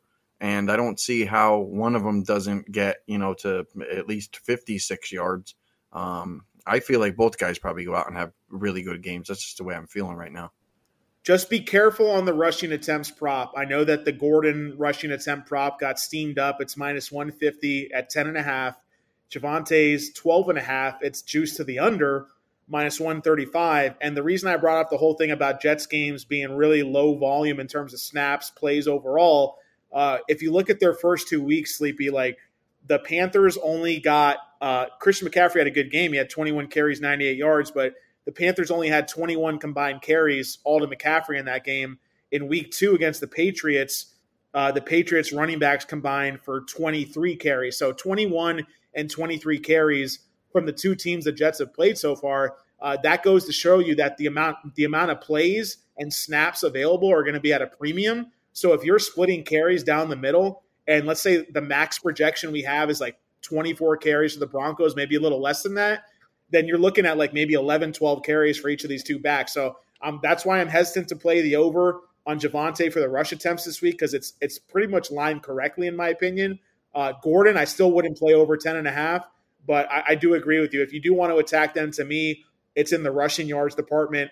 And I think Javonte should be lined more than five yards ahead of Gordon because he's just been that much more efficient uh, this season. But I, I don't hate plays on either of those overs either.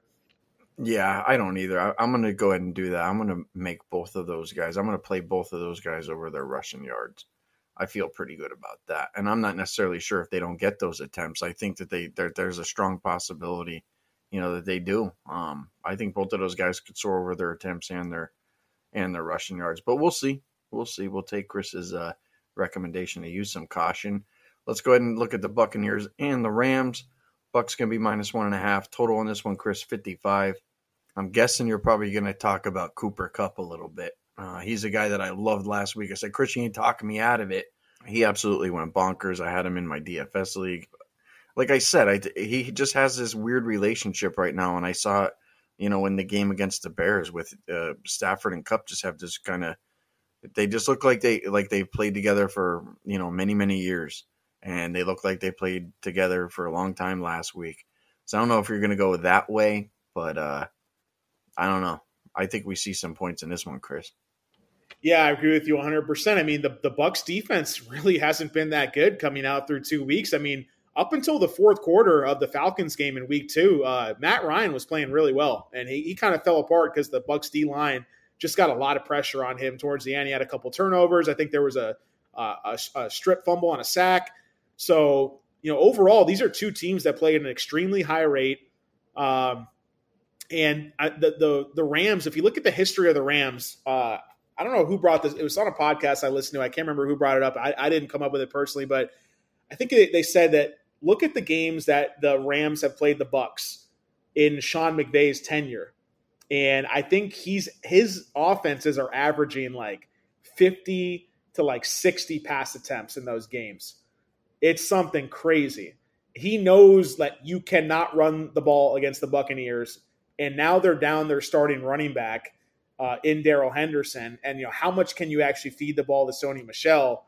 You know that goes without saying. So uh, even Stafford at 40 and a half pass attempts, uh, I, honestly, like, why not? Because he trusts Stafford even more than he trusted Goff.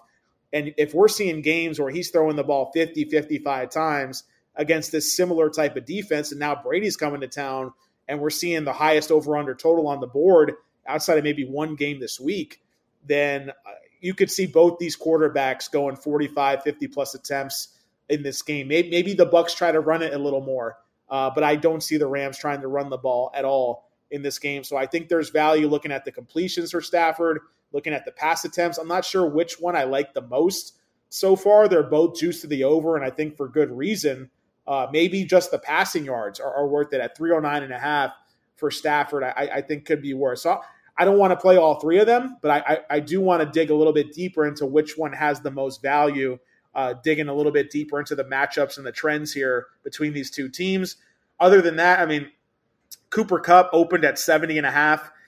It's now 84 and a half. You don't usually see lines get steamed up that high. I think the book, I think FanDuel put this game out first earlier in the week, and they just put out a really bad line.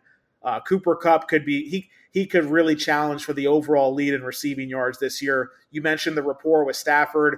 Uh, you know, Stafford has really good connections with his slot receivers dating back over the years, and this is by far the most talented slot receiver he's ever had. Cooper Kupp isn't just a slot receiver. He's more of like a Tyler Lockett type of guy where he can go deep if the defense gives him the opportunity to as well.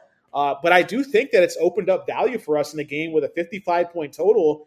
Uh, I think we're getting a lot of value on guys like Robert Woods and Van Jefferson. Robert Woods bounced back from week one. You know, wasn't really used much in week one.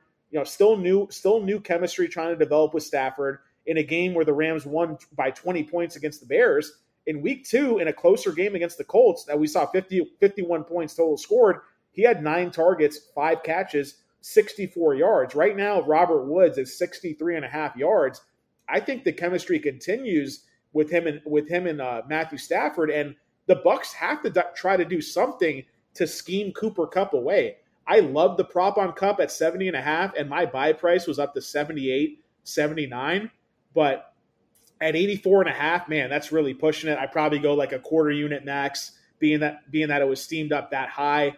Um, I, I think even the receptions, it's like minus 175. I don't ever want to pay more than minus 150 on any type of prop. Even that's already pushing it more than it needs to go. But that's kind of my overall thoughts there. Van Jefferson, like he's running like every route available in three wide receiver sets in this offense. And when you look at the trend lines in terms of how many how much passing volume we're going to see in this game, uh, I think you could see a value on him at 37 and a half, Robert Woods value at 63 and a half, uh, even Tyler Higbee, the tight end who had a down game last week. Uh, he's a guy that had a really strong week one and kind of disappeared in that game against the Colts. Don't forget in week one, Tyler Higbee had six targets, five catches for 68 yards. So I'm still trying to sort out which of those guys I like the most, but this could be one of those situations where we might just want to play overs on all four of these guys Kupp, Woods, Higbee, Jefferson all four of them overs on the receiving yards. And I would be really surprised if you didn't come away three and one, or maybe just sweep the board on that with the amount of volume we're projecting from Stafford alone. So th- those are the plays I, I got my eye on most in this game. I don't know what to do with this one because Antonio Brown right now is listed as, you know, testing positive for COVID. I guess he has to show uh, two negative tests or something like that. ESPN has him listed as out right now. So I think that throws a wrench into, into a lot of things, at least with Tampa Bay. Let me pound my chest a little bit. I told you guys in week one to go ahead and bet Mike Evans in week two. Um, that prop came in because I felt like you know, Brady has to go ahead. He has to distribute the ball to as many of these guys as possible. One of these guys is going to be lined up on Ramsey, and it's either going to be Evans or it's going to more than likely be Godwin. I would probably consider maybe looking at maybe looking at like Brate Howard, Scotty Miller, if those guys surface um, at some point. Uh, if you could find something really low, like maybe one and a half catches or just some really low yardage, uh, maybe looking towards uh, those guys um, and really digging in and, and, you know reading a lot of the reports and, and trying to figure out you know maybe what's going on in practice or something like that. Uh, because I one of uh, Ramsey's going to lock one guy down, and Brady's not an idiot. He's not going to go over there and just say, "Oh yeah, let me just keep trying to attack this guy who you know is the best corner in the league when he has enough mouths to feed." Uh, I wouldn't be surprised if we see Giovani Bernard uh, getting a little bit more work in this particular game, maybe out of the passing backfield. Uh, because when you take somebody like Antonio Brown away, who I think you would agree with me, Chris, he's one of Brady's favorite targets. Uh, something has to change. So I'm not sure if uh, if the Bucks go with two tight end sets in this game. You know, if we see guys like that. So uh, I'm going to wait and see because Antonio Brown's going to be um, something that is going to help me. You know, make a better prediction on what the Bucks actually do. I don't have any problem, Chris, with all the props you have there for the Rams. Um, I'm not particularly high right now on the Buccaneers secondary, and I don't see how they stop Kupp. Um, he's not Stafford's not going to go away from him. They just they they have this chemistry that um, it just looks really good, and I think that that's a positive, you know, for the Rams. So uh, I'm just going to wait and see what happens with Antonio Brown, and then I'll probably decide, you know, on some props later on uh, as we get closer to game time. Let's jump over to Seahawks and the Vikings. Chris, we have Seahawks right now. They're on the road. Uh, they are a slight favorite, minus one and a half. We have a total of 55. So they're expecting a ton of points in this one. Chris, last week I said, "What do you think about Osborn? You know, is he is he is he you know fool's gold or whatever the case might be? Do we play him under?" And you were like, you know, be careful. Know, this dude could break out or, or whatever the case might be. And then sure enough, I think he had the first touchdown of the game. I see him ripping down the sideline. I'm like, there's that guy. I'm like, damn it. So anyway, I'm not sure if how you feel about him. Um, if he puts a dent in, you know, guys like Thielen or guys like Jefferson. For this particular game, I do lean to Seattle on the money line, uh, minus 120, minus 125. I just believe that Russell Wilson will make less mistakes uh, in this particular game, and somebody like Cousins will make a mistake. And I believe it comes down to uh, more than likely probably a mistake that's made. And Russell Wilson has a very, very good track record of not, you know, letting you know him beat his team or, or you know putting himself in a position to get beat. So uh, that's the way I lean there right now. Uh, still like Chris Carson. Still think he's he's undervalued.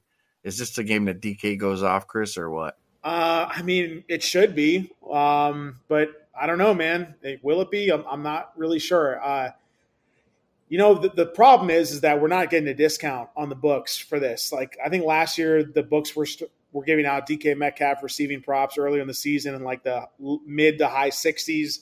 We were betting it over every week, but uh, there's a clear chemistry between Russ and Tyler Lockett, and I think defenses are purposely trying to take DK Metcalf away uh, as much as they can because he's that explosive as, as a receiving threat athletically.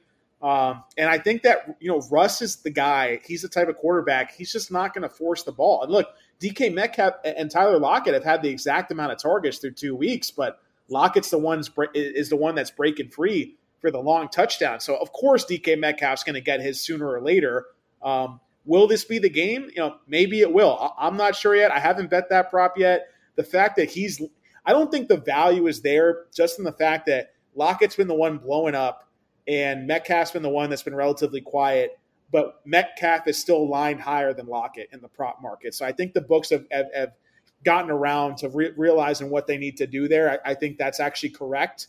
Uh, if I was setting the lines for a book, I would be lining Metcalf over Lockett too.